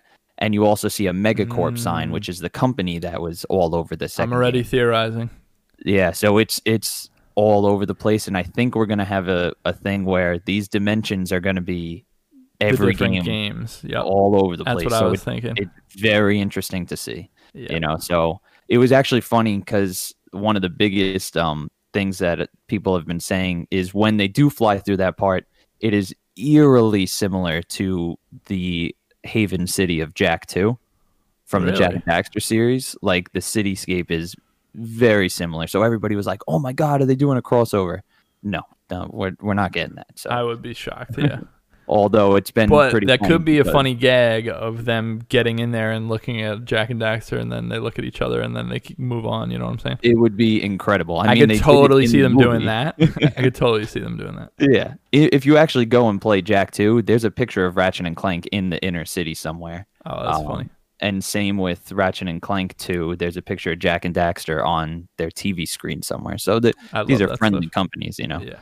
Um, but yeah, so I'm super stoked. Obviously, we're getting this new character, which the other part of that is, is she a new, like, is, Playable is she- character. well, I think she will be. I do think she's going to be a playable character. But the biggest thing is with these dimensions, is she just Ratchet from a different Right. dimension, or is she a, a Lombax? You know, Different Lombax, yeah. exactly. I know. I was thinking that too, like because obviously we saw Clank falling into that other dimension separate from Ratchet, and Right. that's when we see her. And is it like, hmm, you are Ratchet, but you never, but it's a different like timeline, Yeah. like different, you know, like things happen differently, Exactly. So or that's, that's it, or are they going to end up meeting up with uh, Ratchet? What I'm hoping, I mean, from the name, we have Rift Apart. Um, Yeah. So similar to a Crack in Time where Clank was doing his own thing, Ratchet Right. was doing his own thing. I think we're going to see something like that I at think least you're for a portion. Yeah. And I think Clank's going to, I think this is a very early thing we saw, and Clank's going to jump on this girl's back and we're going to play as her while Ratchet's such a doing cool his own idea. thing. You know, Yeah. like that's, I would that's love what that. I think. I think it's interesting. But time will, time will tell. Yeah, a lot to go off. You know what's interesting? So they didn't put a release date or anything. Right. It's been four years since that remake. Yeah, and we know that Insomniac is split, especially Yes, since yes, being yes, yes. acquired, which Yep. makes sense uh, now, obviously, with the announcement of Spider-Man. So what I'm interested in is I I mean we could go back and listen to our our uh, our uh, what do we call them predictions. Um, Mhm. but I really think that this still could be a launch game, and they're just holding it for a later date to get everyone hyped. I believe so too. it definitely is not you know i'm not saying that's a definite but i think the timeline works out where this could definitely be a launch game Yeah, I, I for sure, I wasn't surprised to see uh, this be announced at this event. I was hoping for but of course, I'm not. I'm not surprised because Right. I, I made a prediction on that. But I, I agree with you. I think it, could very well be a launch game. Yeah, which would be so cool if we get the Ratchet game and Miles Morales at launch, along with some of these indie games. I mean, that's that's pretty big. Oh yeah, Launch lineups are usually really fucking bad. yeah, Uh, but we'll see. I mean, this is this is a lot of wishful thinking, but right. Cool. Uh, Ratchet and Clank Rift Apart. Very excited for that. Oh yeah, Uh, next we have Project Athia. Athia. Uh, Square Yeah, Enix third person fantasy action game. Um, looked interesting. Also looked like it will probably be out in five years. yeah. um, I saw afterwards. Apparently, Ga- Gary Whitta, who, if you don't know who Gary Whitta is, he wrote Rogue One. Um, he he was a video games journalist back in the day for a long time, um, and apparently he is leading a writing team for this game. And he said it's comprised of big names in various disciplines, including movies, TV, um, he said even um, what's it called? He basically was saying, oh, comics. He said he's got big names writing on this game from all different disciplines to make this this unique world. Is kind of how he phrased it. Which suddenly I'm much more excited yeah, because Gary Whitta is an excellent writer, and uh, and if he like handpicked the writers' room for this Square Enix game, which I don't know how the fuck any of that happens, that's so insane to me. um, that's really cool. Um, I will also mention that rumors are going around that all the all the leaks that journalists knew about uh, uh, Final Fantasy 16 that was in development kind of line up with what this looks like. yeah, Um, so a lot of people are saying this at one point was Final Fantasy 16. So it still could be, right. and they're just you know figuring it out. Or it could be, hey, we're not going to make this Final Fantasy, but we still want to make this a game. So here's Project Athia. Right. Well, it makes. I mean, uh, the fact that you say it could because at the end it says Project Athia working title. Right. You know, so it's like it might. That's what I'm not- saying. It definitely could could be actually be Final Fantasy. Yeah, definitely. Um, and it even said, didn't it say at the end of this one? I think it said um designed specifically for PS5. Yeah. which so first yeah. of all, I wanna I wanna call that out. What the fuck are we doing? Why are we doing this again? I said it last time. I'm saying it again. Yeah. Why are we doing this misleading shit? When you're saying designed specifically for PlayStation 5, what you're saying is that's not a a um that's not an exclusive and you're making it sound like it is an exclusive and it's just Yeah. so frustrating. Um but anyway, I don't want to this is an event that really really a lot of great stuff came out of, so I don't want to harp on any negatives. right, right, right. Um, but yeah, so Project Athia, I mean, it looks beautiful. It looks interesting. I like a lot of the enemy design. That dragon with the glowing chest, I liked a lot. hmm It, it looked like cool. The the uh, environment, like I know we saw that environment um showing like maybe a month ago from them, and it Yeah. looks like it's immediately put into place with this Yep, game. You know, yep. like it's it's gorgeous the way she's jumping from It rocks. is. Yeah, the platforming looks looks land. cool. Yeah, the movement looks Awesome. good. Um, Um, I, I, you, so you did mention Final Fantasy. Is Final Fantasy a game that has been launch titles in the past with PlayStation? That I don't know. I'm curious. no, no, No. Okay. All right. no, never actually. I just know. Uh. All right. I'm curious about eight. Eight's the only one I would have to look up when that came out. Yeah. That 'Cause was, I know for, like that was for 10 PS1, right? yeah. Because PS2 like ten I think was the first PS2 Final Fantasy, Yeah, right? eight was. Yeah, you're right. I guess. Well, no, nine was on PS2. Oh, it was all right. Yeah, I'm gonna look it up quick. Um, but, But, no, um, but I'm looking at this game, Shelby, and I'm being honest with you. This game is It- not even close. Yeah. Yeah. This is not. Gonna No, I. I hope it's not. Yeah. Even though uh, I'm finally getting into Final Fantasies because I want I love new IPs, um, especially ones that look like this, where it's it looks like a 3D action platformer. That's my shiz. yeah, Like I'm in. right. Um, and enemy design looks fantastic, and uh, yeah, I'm I'm very excited about this one. And uh, we'll see what happens. Yeah, me too. So I was definitely dead wrong. You were right, Dan. Um, eight came out on PlayStation One, and so did nine. Oh, all right.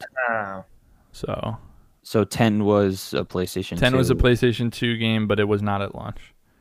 Did what did, Um, did PlayStation 4 only get 15 or 14 and 15 and yeah. Uh, yeah, 13 was PS3. Right. All right. Um, so yeah. 15 and I guess 14. Yeah, but 14's on a lot of stuff. right, right, right. Um, all right, so moving on. Next next game, unless anyone has anything to add about Athia. Um, No? Next game is Stray. Uh, cute little cat with a backpack, walking around this uh, cyberpunk world where all, all the humans are gone and it's just robots. it's Um, like depressed robots. They oh look yeah, oh yeah, upset they're they're sad alive. robots. This is full. this is full near level robot depression. Yeah, because even on Um, the wall, I think it said like "Rest in peace, humans" or something like that. Yeah, exactly. Um, in the Um, trailer. But the cat looks happy, um, strolling around. I it saw looks- a hysterical meme with a you know, like it was PS5, but they took the five out and it just said pss, pss, pss, next to the cat. um, yeah, it looks nice. Uh, we haven't obviously there was no gameplay. This was just like kind of a cinematic trailer. Right. Uh, they said it's out 2021, Mhm. and uh, that's about all we know about Stray. Yeah, like uh, I guess we're playing as the cat, I would Obviously. assume, yeah. but it was like a messenger cat. He was wearing a backpack. Yeah, I know. I'm very. I mean, I'm definitely curious about the game, but but until we see Yeah. gameplay, nothing, nothing to Yeah, get too can't hyped really on. anything. I Or thought it he was might be hysterical. school or something. What was that? that? I'd be like, he might just be a school simulator. You never know. Oh yeah, Yeah, it's yeah. a it's might a it's a visual novel about cat high school. Yeah, that's what I'm thinking. Um, all right. That's funny. I thought it was funny with um, Oh, yeah, go ahead. what's called the uh, like it was made to look like a barber shop, but he was like tightening the Yeah. bolts on one Yeah, of the yeah. robot was tightening getting the a bolt on tune-up. the other one's head. Yeah.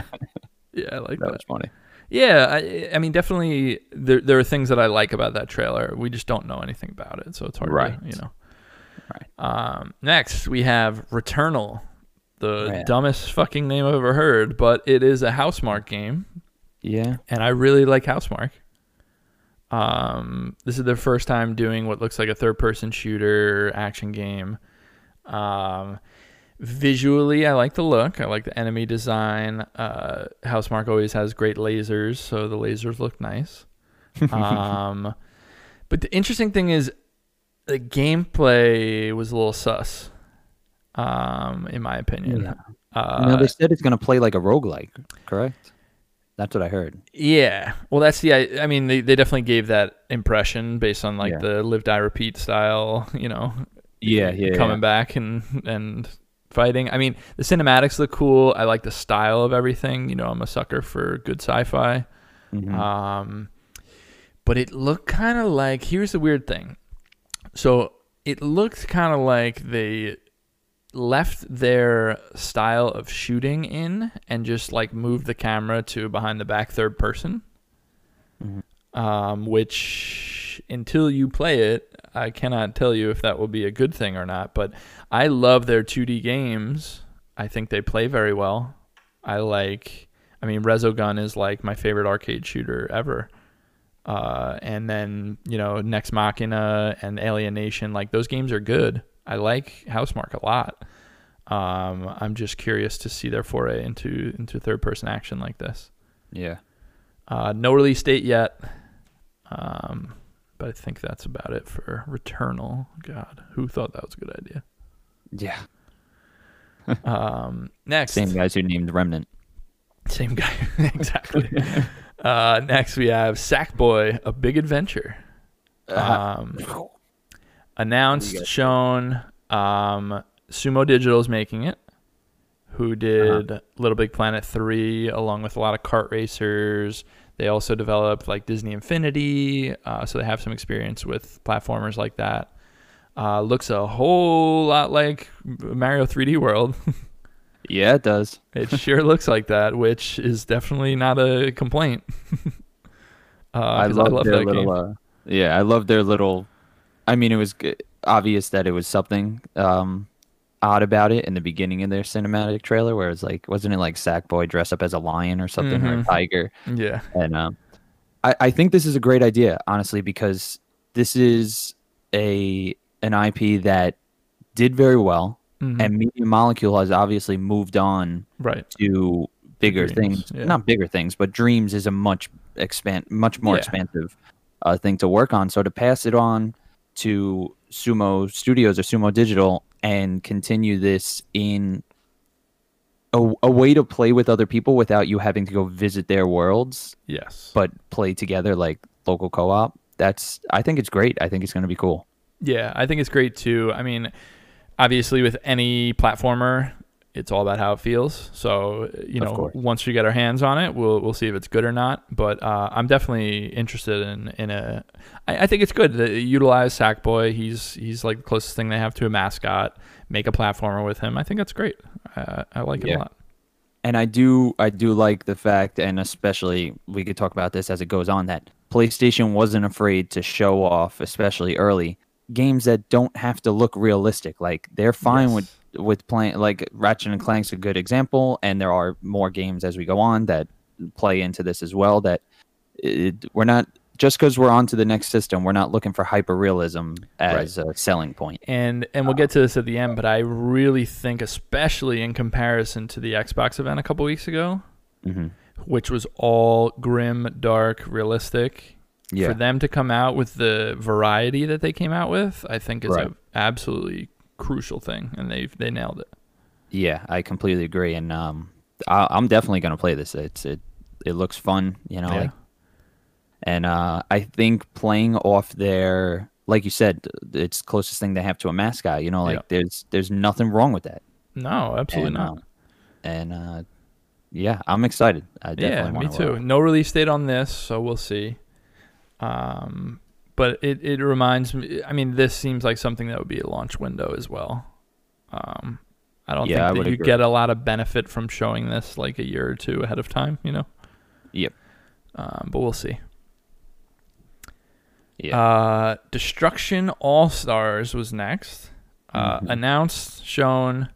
Uh, looks like a cartoonish, like demo derby style game, kind of like Rocket League, but without a ball. That's exactly what I thought uh, as soon as I saw it. I think this looks fun.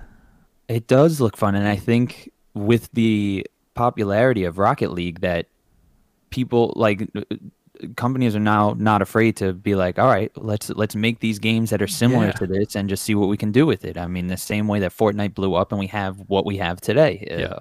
I just stuff like love I just love the idea of like, hey, here's a fun arcadey multiplayer game and Yeah. we can sell it. Like that's what Rocket League really did because we haven't from Xbox 360 to until Rocket League came out on on PS4, Mhm. we didn't have that. yeah, Like that's Oh. a that's an older style of game of like oh super fun arcadey multiplayer game like that doesn't really happen much anymore and I'm glad that Rocket League seems to have opened the door for for games like this. Yeah, and it kind of scratches an itch of uh, another PlayStation IP, Twisted, Twisted Metal. Metal, You know, yeah. like it it totally uh, fills that in with more hysterical um, and lighthearted gameplay. Yeah, which thank God because imagine imagine someone trying to take Twisted Metal seriously nowadays. It'd be ridiculous. like ugh, it would be crazy. now, I was curious though. In the trailer, they show people running. Like, do you think you get Yeah. actually ejected from the vehicle and you Right. like run Well, that's the into another one? question is are you so the question is for me thinking about gameplay here are you self-ejecting when your when your car is like low HP so that you don't die Right. or are you when the car dies you get ejected automatically and then you have to survive for a certain amount of time until your car comes back right. Or even the car doesn't come back, and can you survive? and you have to try to survive yeah yeah Um, I don't know. regardless, I think it looks really really cool. I I uh, uh, you know, we we just said it, but like man, I love that they're showing stuff like this at this kind of event. Yes. Yeah, completely. And Like, again, like again, piggybacking off Sackboy, like these this is a looks like a fantastic couch co-op game as well. Yep. You know, Absolutely. Um, online, of course. I don't know what PlayStation's obsession with naming games with All-Stars. in it. Yeah, like what I the know. hell? I was thinking that too. It almost looks exactly the same as far as like The, the the font the- treatment. yeah the font and like the color scheme. Yeah, But uh, I know. yeah, that's funny. Yeah, it looks cool. No release date yet. Yeah. Um, Yeah, I but- liked like the the luchador looking dude in the front. You know, Just look Um, cool the way when that fucking yeah. blade pops out of that car and he cuts the other car in half. Like it's cool. oh yeah, no, I I completely agree. I'm I saw totally. someone make the joke of like, "Damn, that car just did its ultimate." um, Uh, but yeah, Destruction All Stars looks looks really neat. yes, for um, sure. Next, Kena Bridge of Spirits. Announced, gameplay shown. Um, looks really pretty. Looks like a Pixar movie. Um, the interesting thing here for me is it really looks like a throwback to me. Like it Mhm. looks like a throwback to like PS2, like action platformer style gameplay. Completely. Um, and this is a this is a new studio. They're new to making games. They're I actually looked into them. It's called Ember Labs. They are known for doing like animation for like uh for like companies, like animated commercials. They made like animated short films, stuff like that. Which is Um, immediately apparent. very uh, apparent. Yeah, this this thing looks gorgeous, obviously. Right.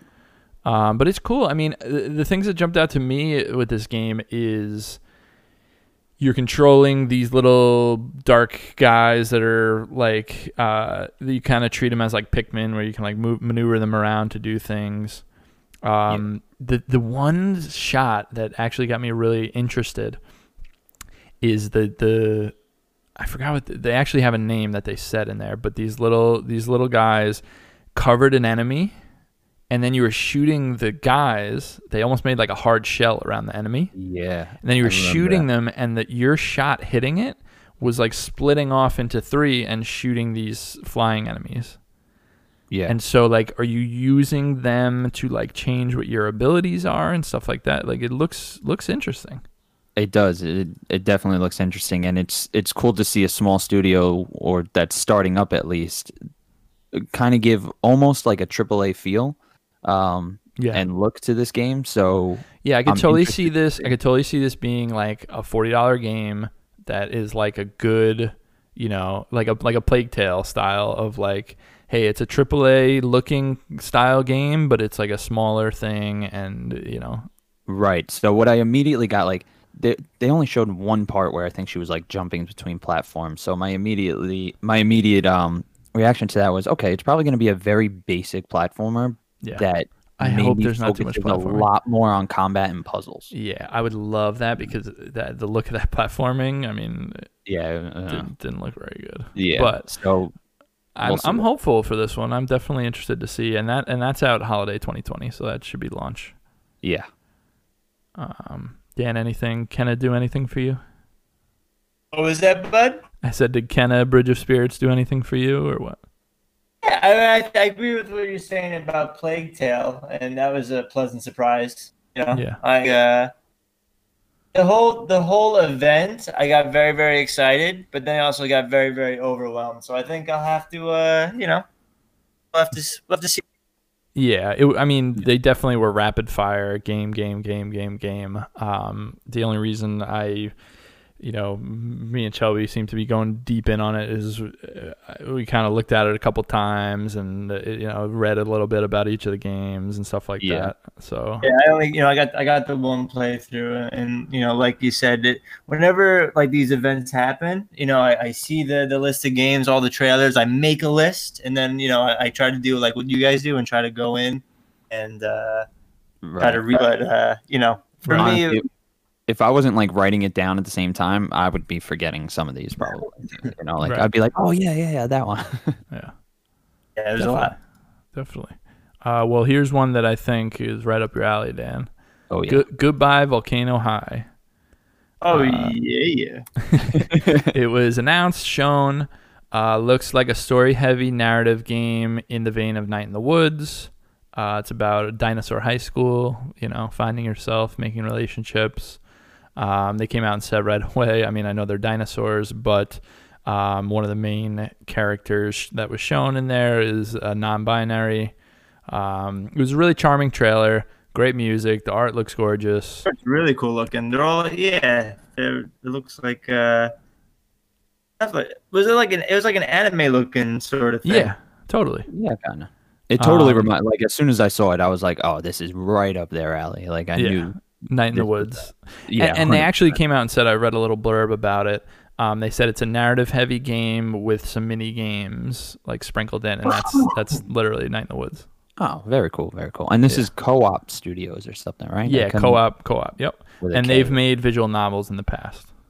Oh, all right, all right. Um, so Uh, you know, Yeah. ever since in the woods and Kentucky Route Zero and If Found, I mean, this this has become my uh, my avenue for, that's your jam. for good storytelling. Yeah. I'm excited. Um, so this one's out 2021. Um, and the, the interesting thing is, it's called Goodbye Volcano High. It's about dinosaurs, and in the logo there's a meteor. So Yeah. I think we know where this is headed. um, but yeah, So guys, don't get attached. Yeah, don't get too attached. I'll cry. Uh, no, this one looks really, really good. I'm excited for that. Um, next one, Oddworld Soulstorm. Um, this is a game that was previously announced. Uh, it was shown off a little more detail here. It's a 2D side scroller. Uh, it's it looks like an Abe's Oddysee style game. Um, those games are really good. Uh, they've never been like a personal favorite of mine, but they are really good games. Mhm. Um, and so yeah, I don't have too much to say about it. It looks like an Abe's. Yeah, I've always Uh, been intrigued by them, but I've never actually um, played any. Yeah, they're cool. Abe's Oddysee is a is a really really good game, Yeah, and it looks like they're they're definitely going in that direction. hmm Um, next one, Ghostwire Tokyo trailer shown. Um, wow, this is not what I thought this game was. I, you know what? I I don't know about you guys. I I might be a little disappointed. So it's interesting. I'm I'm with you in that the early trailers that we saw. I mean, we were saying, "Oh, this is Mikami. He's doing a new horror game like that." But this it looks fucking cool. Like the look of the enemies, the look of your abilities, like the stuff that you're doing. Like man, that's got a good style to it. I love it. Yeah, it's definitely it, it definitely wasn't what I was expecting, but not mad about it in a in a bad way whatsoever. It's it's an it's an interesting style. Like it almost seems like you don't. It's not super explorative. Like it's every every combat scene to me looked like it was in an alleyway that you were kind of like going Right. down Right. you know so I, I was wondering how this story works out if uh if you have like oh because in i remember wasn't there a trailer for it a cinematic trailer where it was like an empty Yeah. or something and so it Yep. looked like a big explorative space but in the combat trailer it didn't seem that way so i was i was Which is why, and that's why I totally understand why Dan would be disappointed because he's like, man, this looked like it was going to be an eerie horror game. You know, you love Silent Hill 2, you like Resident Evil games. Like, It's, that it seems. more like a yeah like a control, which which uh, Yeah. again I love control. I love control. Uh, please don't don't get me wrong. I just, I really liked how colorful and stylized this was. It, it totally shocked me while it's still going for horror elements. Like, the way some of that stuff like blew up and opened up with all the colors and stuff, I, I really thought it looked neat.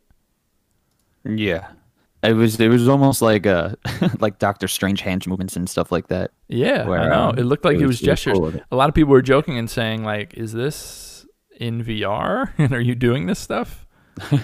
that would be Um, cool Yeah, but yeah, I don't know. It it it, it definitely is not what I expected, but um, I like the trailer personally.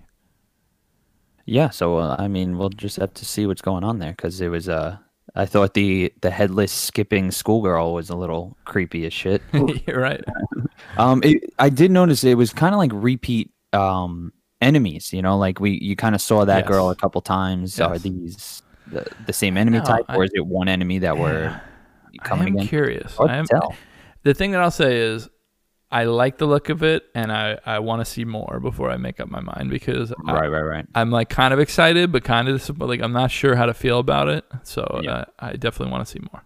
Yeah, no, I agree. Um, next we have Jet: The Far Shore, announced and shown. From the co-creators of Super Brothers Sword and Sworcery. So Super Brothers was like and I know this isn't true, but I'm going to say it anyway. This was like the breakthrough indie game. This was like what allowed people to put out you know, other games that are like, oh, these are meditative, emotional. You can take your time with an indie game rather than just making an, an arcadey style thing. Mhm. Um, right after that game came out, it was a huge hit, and the main creator just like was like, "All right, I'm done." he like retired, went to a cabin, he was done. Um, so to see that he's back and they're making a new game gets me very excited. Um, that trailer with the with the music and the way it was pulled out and stuff really reminded me of like Interstellar, uh, big big Interstellar vibes on this, uh, Right. and it reminded me a lot of Below, which is Oh. a good thing for for me. Um, and it it uh it makes sense because Cappy are the people that published Super Brothers Sword and Sworcery the first time, and they're the ones that made Below, and they they said that a lot of their uh, inspiration was from Super Brothers. So a nice uh, you know perfect circle there. Yeah. Um, but yeah, Jet the Far Shore, uh, out holiday 2020. Uh, looks neat. It definitely does. It's got, it's got a cool style to it, and uh, Yeah. I'm interested to see uh, what your objective fully is and stuff like that, and how it plays out. So uh, I'm Totally. excited for that one. All right, next we have Godfall. Gameplay trailer shown. Right. looks a lot like third person Diablo style looking thing. You know, all the loot, all this and that. I don't know. I don't really care about this game too much. I don't know about you guys. Yeah, you, you know what's funny? It's like they're trying to play off the fact that they. It's like, oh yeah, upgrade your armor, upgrade your weapons, and so like, oh, who cares? you know, like, know. what is this? Uh, I'm not buying skins here. You know, like, it is like anti-looter. right. It's a little bit weird. know. And uh, man, that trailer was abrasive, and that song sucked. Um, but uh, yeah, I mean, it's it's published by Gearbox, so I'm not surprised uh, they were in your face with loud music. Um, but it's out holiday 2020, so we'll see about that one. That one screams seven out of ten Right. to me. Yeah. That's that's, You're what, calling the. Uh, you already calling it. Yeah, that screams seven out of ten. Interesting ideas, but you know, Yeah. that doesn't really hit the mark. Who knows? I mean, maybe the combat's a lot of fun. You know, like Could be, yeah, could be. knows? I'm not It's discounting definitely it. It's colorful. just- you know, like yeah. I will say, out of all these games, this one's right near the bottom for me. um, all right, next, Solar Ash. This is the new Heart Machine Games game, the guys that made Hyperlight Drifter. Um, and they decided instead of making, uh, you know, an isometric style game, they want to do a third person uh, adventure game in the vein of Journey. Um, and I love the look of it. It looks like it's in the same universe as Hyperlight Drifter. I don't know if Very you guys have both played that. I Um, haven't, but I know exactly what you're talking about.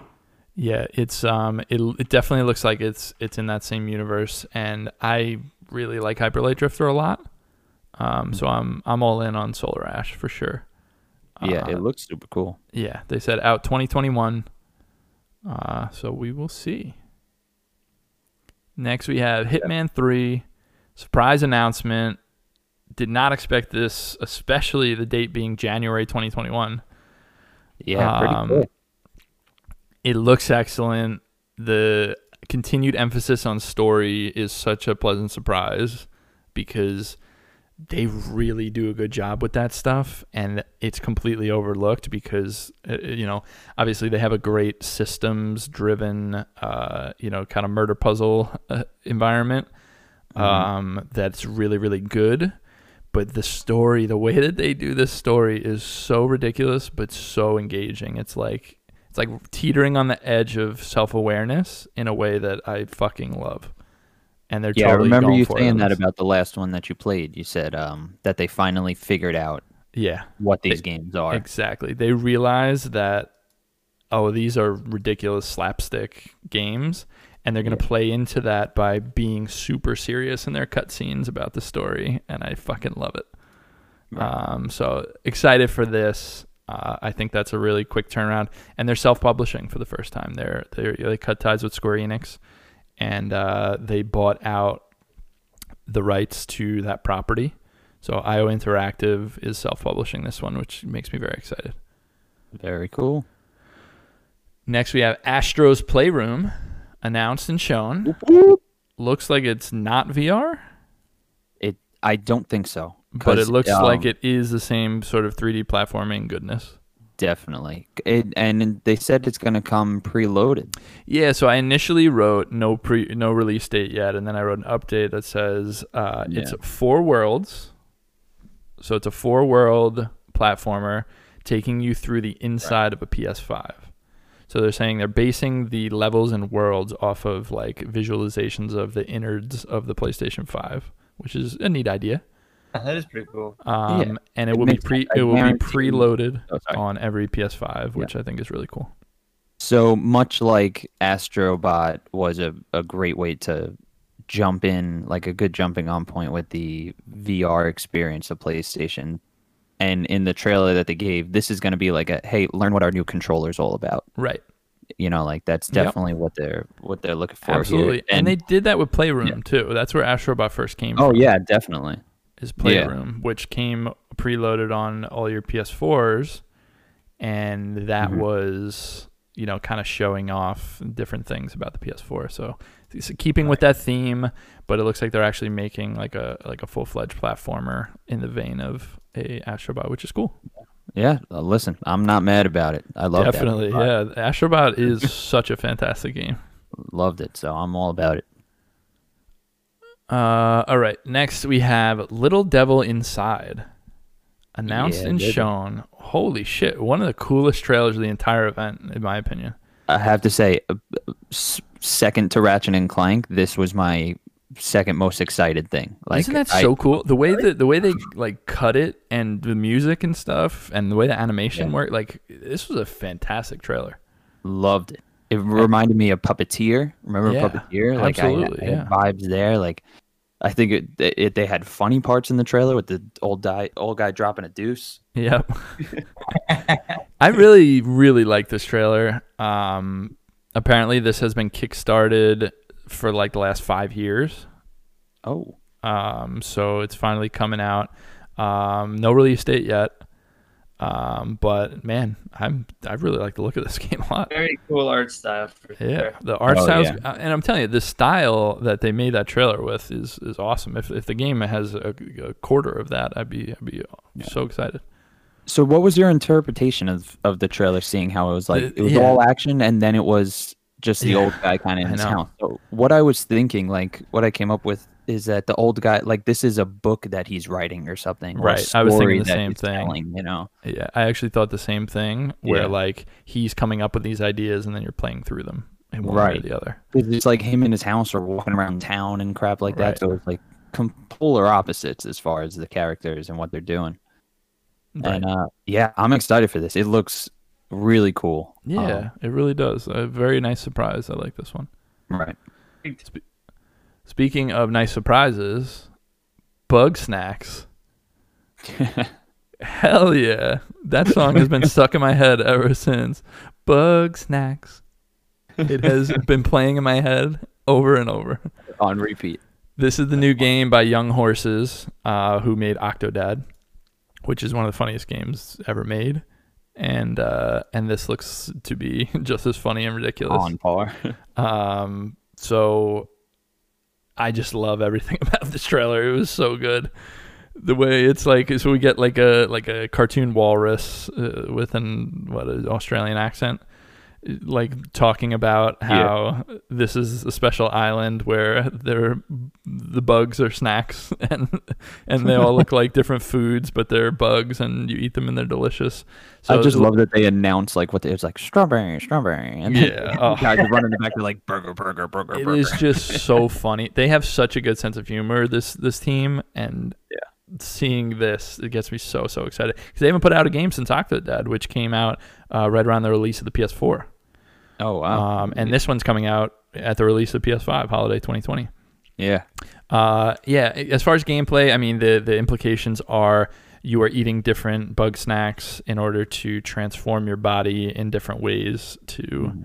you know, solve puzzles, presumably. Um, but who knows? I just really, really love uh, the, the whole style and and music to this one. Like, just incredible. Right. And again, playing with that cartoony stuff, you know, like they're not afraid to to show this stuff off Yeah. uh, Hell right yeah. away. So I mean, this. I mean, you know, it was a fantastic trailer. I can't even. yeah, You know, they did a great job. definitely. Uh, next, Demon Souls remastered. It is Oh. real. Who saw that coming? Nobody. uh, it's real. Bluepoint's making it. We called it. Um, no release date yet, but man, I'm Looks excited. Pretty damn good. Looks really, really good. They're, they're remaking it from the bottom. So when they say a game's being remade from the bottom up, what is that like? What they mean is they are starting from scratch, right? So they mean that if if it's anything like how they did um, Shadow of the Colossus, they did it a little bit of both. So they kind of took the guts of the game and kind of redid a lot of the stuff. Like they still used some some bones from the actual game. hmm So what I think we'll get from Demon Souls is they'll they'll tweak things, they'll change things, and then everything's just gonna look nicer, and it should be you know the exact same areas and everything like that. Right. Um, it's hard to tell until it comes out, but regardless, I trust Bluepoint. They did such an incredible job with Shadow of the Colossus. Oh, for sure. Um, so I just I'm Yeah. super Well- excited for this. what we got here was a shot-for-shot remake of the original trailer. Yes. Um, so it was pretty funny because when it first started, I, I I remember sitting there and I was like, everybody probably knows what this is except for me. And I was like, Well, that, I was like, I don't remember the original trailer. It's the it's not the original trailer. It's the original. It's this opening cinematic to the game. Oh, oh, oh. so it's like all when you are when you launch when you like you know launch the game, that plays. that plays. Okay. Yeah, and that first narrator. that first scene obviously of the the thing flying the dragon flying with the dead body hanging is like very iconic for Demon Souls. Gotcha. Um, and then the screaming giant dragon at the end is is literally the cover art for Demon Souls. Right. It looks incredible. It looks great. Could not be more excited. A similar situation where I had said in a prediction show, I think Demon Souls Remaster will be a launch game. Mm-hmm. I could see it. They had they didn't put a date on it, but I think if it's not launch, I think it'll be early next year. I don't think this game is too far from release. I agree because I feel like we've been hearing about them working on this for a while now. Yes, and the last thing they made was Shadow of the Colossus. Shadow that was Colossus, right. that was. That- I What think it was was that, 15, 16? no, it was eighteen. Oh, was it that late? I thought it was early. Um, but yeah, no, I agree with But you it was on that. but it was Um, January. It was January or February eighteen, right, Dan? Yeah, yeah, yeah. I was actually just looking up before. It, yep, 2000. Yeah. Yeah, it was beginning of the year 2018, and you assume they just, just started working right away on this. I, that would be three years if it came out January, February, March next year, which is about Mhm. right for this, I would think. All right. So yeah, Yeah. Demon Souls. I know neither of you guys have played it, so it's exciting. I'm super excited. I'm now very- I'm like, because I, I have the uh, definitive version of Dark Souls. I'm like, should I wait now? Should I wait for Demon Souls? first? uh, the, the beauty of those games is they can be played in any order. yeah, yeah. Yeah, I I mean aside from Dark Souls one, two, three, obviously. Right, right, right. Um, but I mean, Bloodborne, Sekiro, Dark Souls, Demon Souls, you can play them in any order. Right. Um, so yeah, excited for that one. Um, next, Deathloop. We got a i- extensive gameplay trailer. Game continues to look incredible. I really, genuinely, just cannot wait to play this game. It looks so fucking cool to me. yeah. Would it be like a Dishonored, but different, but yet the same? Because I really like Right. Dishonored. I like. Uh-huh. Yep, I'm with you. And the thing that's great, so it's out holiday 2020, so launch, Mhm. exclusive to PS5 and PC. But the thing that's crazy about this game, and the thing that they did not talk about in this, but I read a large article from Bethesda after. The game is. It's not a roguelike, but it is a game where you have to kill these eight enemies, like main enemies, Mhm. before a certain time. So it's like you need to kill these enemies before the clock strikes midnight. Otherwise, you start over. Right. If you die, you start over. One of the people that are hunting you is this other character, and they're a playable character. So it's a mix of AI and actually someone else online playing that character. That's awesome. So this person will be hunting you, and it could be another player online just hunting you. Which is awesome. That's incredible. Or it could be you saying, I'm going to go into someone else's game and hunt them. And you can do that. And I think that is such a cool thing. If you guys hadn't watched, haven't watched, I mean, you got to watch this if you haven't. But Noclip did a documentary about Arkane. Mhm. Um, and Noclip does incredible video game documentaries. Um, they did one about Arkane, and and Arkane was making this game called The Crossing, where uh, it was like basically it it was part multiplayer shooter and part single player like experience. And what would happen is like you're playing through a game, and then all of a sudden it's like a deathmatch style thing, and if you win, then you keep moving on through the game. Um, and they obviously love that idea. That game never was able to come out because of different uh, logistical things, um, but it looks like they're they're definitely they they're keeping with that idea of mix, you know, blending single player and multiplayer.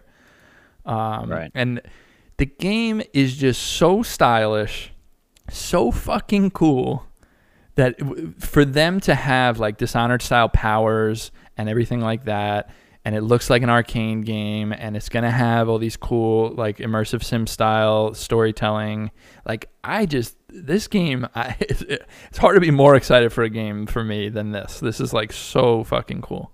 Honestly, it's it's not like the style of game that I, I play often, but the trailer was incredible and like sold me on it. It was it was just done so well, like a game almost mixed in with a an older style movie trailer, you know, with the um Yeah, they're Almost going like for that. yeah, it was like almost like a noir, you know, kind of thing. yeah. Oh, it was in- fantastic.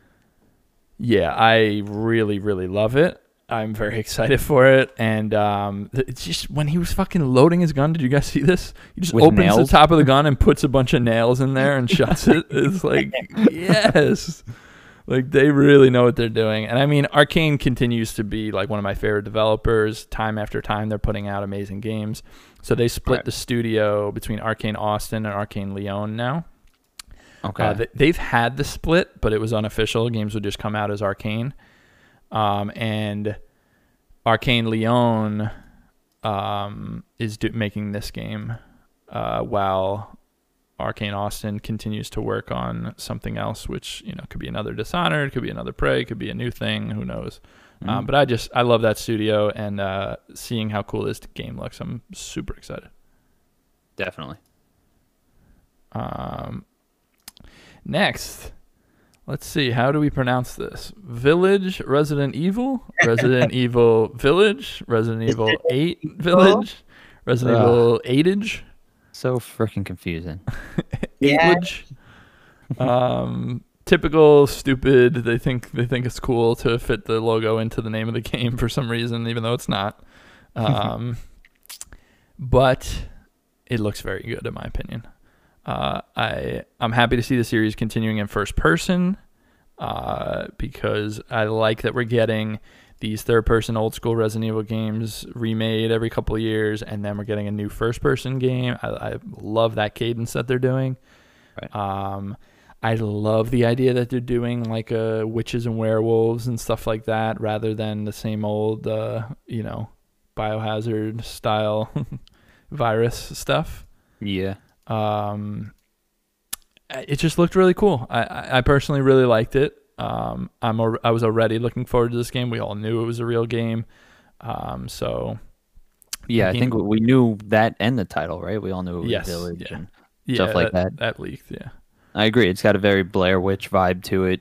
in Yep. in the Resident Evil space. So uh, it seems cool. Again, I'm not huge on Resident Evil games, but I can appreciate uh, what they're going for here for sure. Right. Uh, that is out 2021. Dan, you have any thoughts on Village?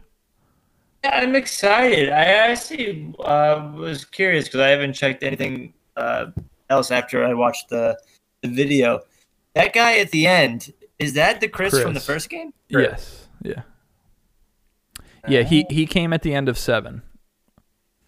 He came Oh, like in a helicopter at the end, and that's why we kind of knew that he was he was like making his way back into the game. Oh, okay. Oh, when he when he freaking like five taps that woman on the ground. yeah, that was pretty intense. uh, but yeah, that's coming out 2021. Um, I'll be curious. I know they like to put out games in Q1, so that might be a like January February time frame, which is exciting. hmm Um, next, we have Pragmata, cinematic trailer shown, new IP from Capcom. Definitely thought it was a new Kojima game for the first, you know, two minutes, uh, because you had a, this weird like, it was like a skeleton of a cat with like a with like a clear clear outside um Yeah. really weird twisted building that looked like it was like torn between uh different dimensions uh, and then you see that main character that looks like the the Homo Ludens, the the Kojima mascot. Yeah. Uh, you see him like going up towards the begin towards the sky, and then it's glass. You know that that that cool thing that Prey did. They it looks like they did in this trailer.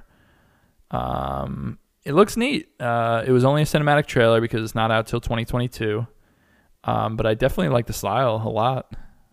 Yeah, it was definitely very interesting, and um, I, I I'm completely confused at what the hell is going on, but I think that's the point. Looks like And, Death uh, Stranding uh, Part Two. That's what Yeah. I'm saying. It's very Kojima esque. But Oh, yeah. if there's one thing that we can all agree Death Stranding does well, it's it's you know visuals and tone and, and things like that. Right, right, right. Mystery. Um. So yeah, that's Pragmata, Pragmata, Pragmata. I don't know. Yeah, we'll. Um, last one of the bunch, we got Horizon Forbidden West. Shown Yeah. off, looks gorgeous. Obviously, that first game is, is still one of the best looking games on the console. Um, that first game, Strong Suit, is definitely like striking visuals and these familiar looking locales that are taken over by nature. Uh, this game looks like it's one upping that in a big way. Um, no release date yet, but definitely looks nice. The one thing I will say, game the first game already had some uh, issues with being insensitive to other cultures. Now you're going to name your game Forbidden West, and you're literally westwardly expanding. I mean, that's you're really treading on some territory there. um, but uh, we shall see when the time comes. Um, Yeah. yeah. Anything? What do you guys think about Horizon Forbidden West? I mean, it it looks beautiful. You know, like I love the fact that um in the trailer they go right down into the water. You're seeing all, the, all these colors. You're seeing more of organic life coming back. You know, Yeah. Um, yeah. Whereas in the first game, it was basically taking every animal, crustacean, whatever you could, and and turning it into a robot. Whereas now we're seeing a lot of marine life. Right. Although, of course, like the, they said that everything dies off, and and then Aloy comes flying through. I, I'm excited. I really am. I, I I did. I like the first game. Um, and uh, I'm definitely excited to see how they how they portray this one. And as, as far as the setting and stuff, it reminds me of one of my favorite games, Enslaved, which the first one uh, always did as well. And just to see some of these giant creatures, wasn't there? I think there was like a giant turtle or something Yep. popped up out of the water. You know, like yep. it, it's gonna be cool to see. So I'm I'm very interested. Um, I mean-. Like uh, we knew this game was coming. I mean, I feel like we've talked about it, you know, for a long time. We knew that they were right. gonna make right. right, you know, a sequel. And I kind of actually, I remember me and Dan were talking about it when we did. I forget what year it came out. 2017. We did Game of the Year. I Seventeen. thought Yeah. Resident Evil Dawn was good. Um, I didn't love it as much as I wanted to. Yeah. Um, so yeah, I'll definitely pick it up. I'll definitely play it. You know, I'm curious to see how it goes. Um, yeah. I've talked to a few other people when the event was actually happening. I probably got seven text messages from various friends. Oh, Horizon Zero Dawn sequel, uh, Mhm. and uh, I don't know. It just didn't excite me the way that um, you know Yeah. it excited you know other people. I, don't I'm. I'm with you. I'm, I'm I'm not the biggest fan of that first game, but I, I like that game. I think lore wise and story wise, I think it's really really good, especially for that style of game. Mhm. I just was not a huge fan of the gameplay and the and the you know the checkboxy nature of of its open world, especially that the fact that it came out in the same year as Breath of the Wild and you know that is the perfect you know my perfect version of an open world game where your the exploration is is the excitement Right. um, rather than the combat. The Horizon I always found was about you know perfectly flipped with that, where it was all about the combat and not really about exploration. Um, so I'm curious what to see. I mean, that game had a that first game had a lot to like, Mhm. and we all know that sequels usually come out and are better in that they have more ideas to like refine the good ideas that they had on the first one.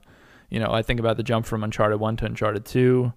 right. Um, so I'm definitely excited for this game. Uh, I can't say that I'm like over the moon about it because I, I really wasn't a hugest fan of the first one, but I I really do want to see what they do, and of course I'm gonna play it and, and I'll probably enjoy it quite a bit.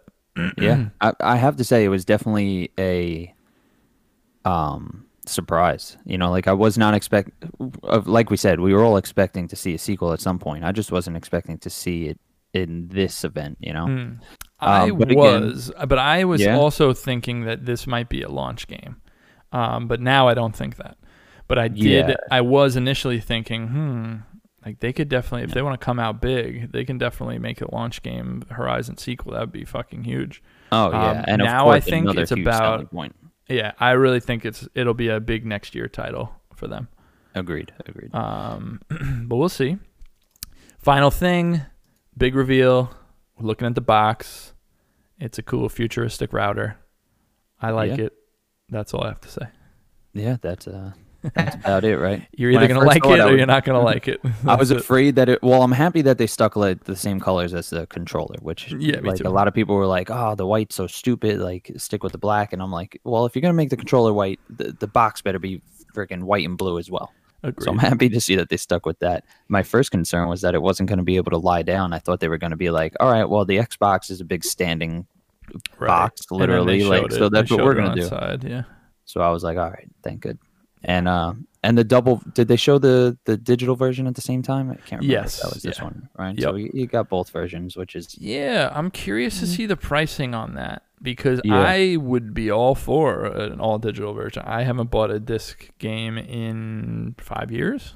Um, Right. So I really could care less about buying physical games. Uh, but if, it, if we're talking fifty dollar difference, I don't. I, maybe you'd just rather have the the disc, if Yeah. you know, for anything.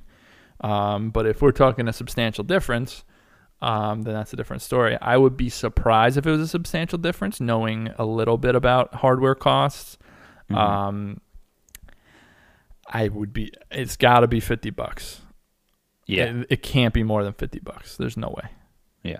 Um, especially at uh at release, like at launch of the Right. system. Right. And I mean, you know, a lot of things to consider with that as well. Like, does the lack of the disk drive make it quieter or louder? We don't know these things. So it'll be interesting to see when people dig into them.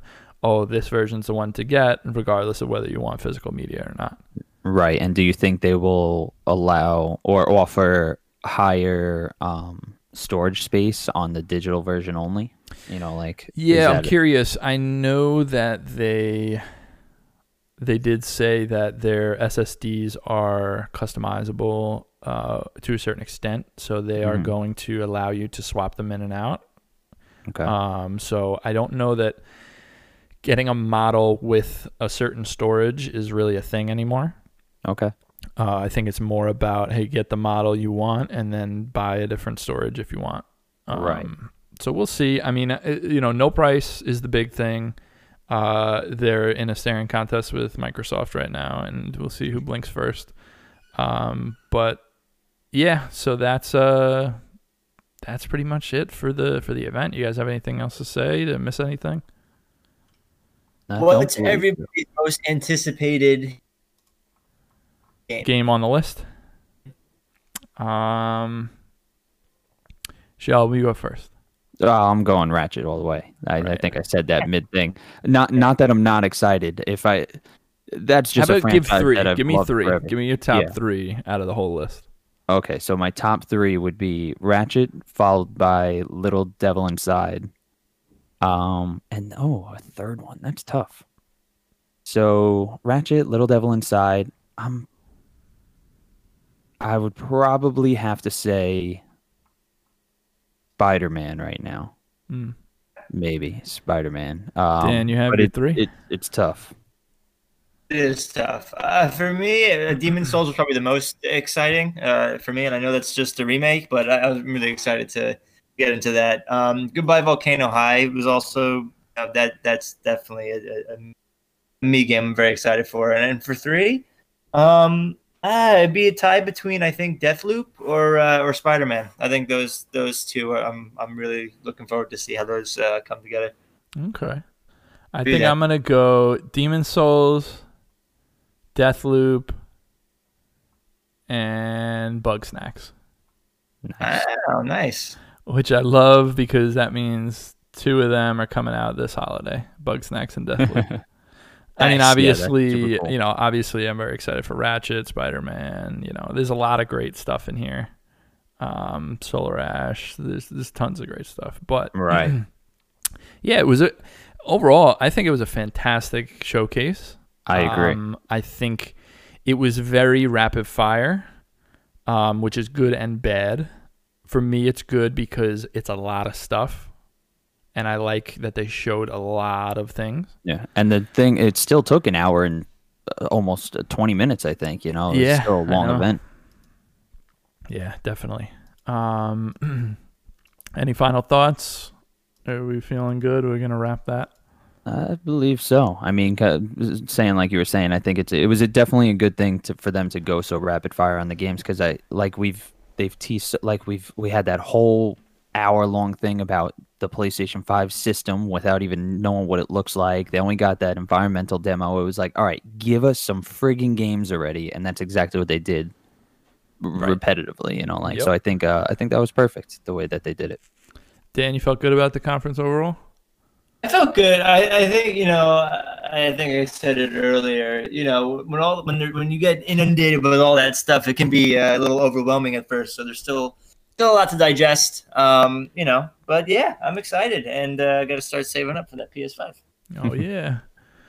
All right, a couple more quick news things here. We're not going to do a top five, bottom five uh, for obvious reasons. We're at uh, two hours and twenty, oh no, thirty minutes at this point. Oh wow! Um, so news hits. Last of Us Part Two reviews are up. Surprise, surprise! Everyone loves it. Um, very, very highly rated. It's sitting at 96 on Metacritic right now. Um, Oh, wow. That puts it in in the conversation with Red Dead Redemption 2, God of War for the highest, you know, the high one of the highest rated games on the PS4. Um, what I will say is some some critics I really respect. Um, really love it, and some others are critical of it in that they do not feel that the violence is earned or pays off in a meaningful way. So, obviously, I'm not here to talk spoilers. I don't know any spoilers myself, I haven't played the game. Uh, but I will say, obviously, um, a major focal point is uh, violence in this game, and I feel that um, especially the newer group of critics in the game space are more hesitant to just accept violence as your main um like verb in Mhm. in video games um Mhm. so if you're going to be relentless with violence in the way that the last of us one was and and looks like the way the second one is um, then you hope that there's enough meaning behind it. And uh, I've seen some say, be critical and say um, that there's not. Now, that's a personal thing, obviously. I just wanted to mention it uh, based on some people that I respect. Right. Um, so we'll have our hands on it. I mean, by the time we record the next episode, uh, we'll all be playing it, or have you know some of us, me, will have already finished it. um, so yeah, look forward to that. Um, once we're through the game, I'm pretty confident in saying that we'll probably want to do a spoiler cast. Um, we had a lot of fun doing that for Final Fantasy, um, so that would be cool. Um, unless anyone has anything to add, I'll move on to the next news note. Um, Star Wars Squadron showed up as a game, new game listing on Xbox website.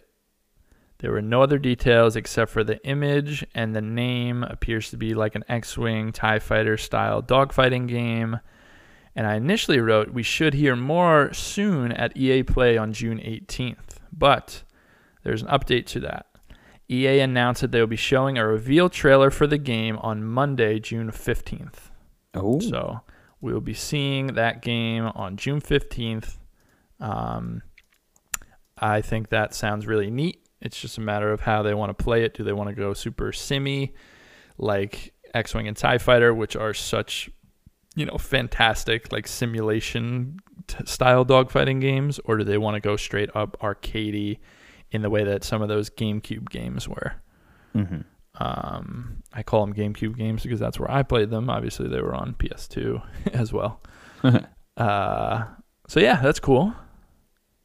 And I have one more little bit here. Uh, yes, Your Grace, that game I talked about back in March, I believe, is coming to Switch on June 26th. So I just want to Very shout it cool. out. It's a game that I like quite a bit. I thought it was very good, and I wanted to shout out that it's coming to the Switch. very very cool. And I think that just about does it for this episode. Um, thanks Is for that it? sticking with us. I, I think that's it. um, thank you so much, Dan, for being here. Thank you. Hey, just think it's it's mid uh we're in almost mid June and we got a lot of uh, good stuff to look forward to. It's been a crazy year, but we got we got good stuff ahead of us. Yes, game true. This is true. Thank you, Shelby, for being here as well. Of course, thank you. I can always talk about new PlayStation stuff for days. Yes, that was a lot of fun. uh, and thank you guys out there for listening. We hope that you enjoyed this episode. And like I said, on the next next episode, um, get excited. We'll be talking about The Last of Us Part Two, um, and then look forward in the future to a spoiler cast on that. So, until next time, peace.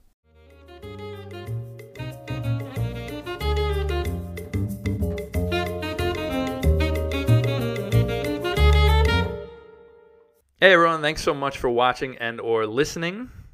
Just here to remind you that you can find us by searching for Circleback Podcast or Circleback Gaming on any of these podcast services. Anchor, iTunes, Google Podcasts, Spotify, Breaker, Pocket Casts, Radio Public, or Stitcher. By God, I'm out of breath because of all these podcast services, but you can find us anywhere there. Also, you can find us our video version on YouTube by searching Circleback Podcast or Circleback Gaming, uh, and the rest of the videos we do. Thanks, guys.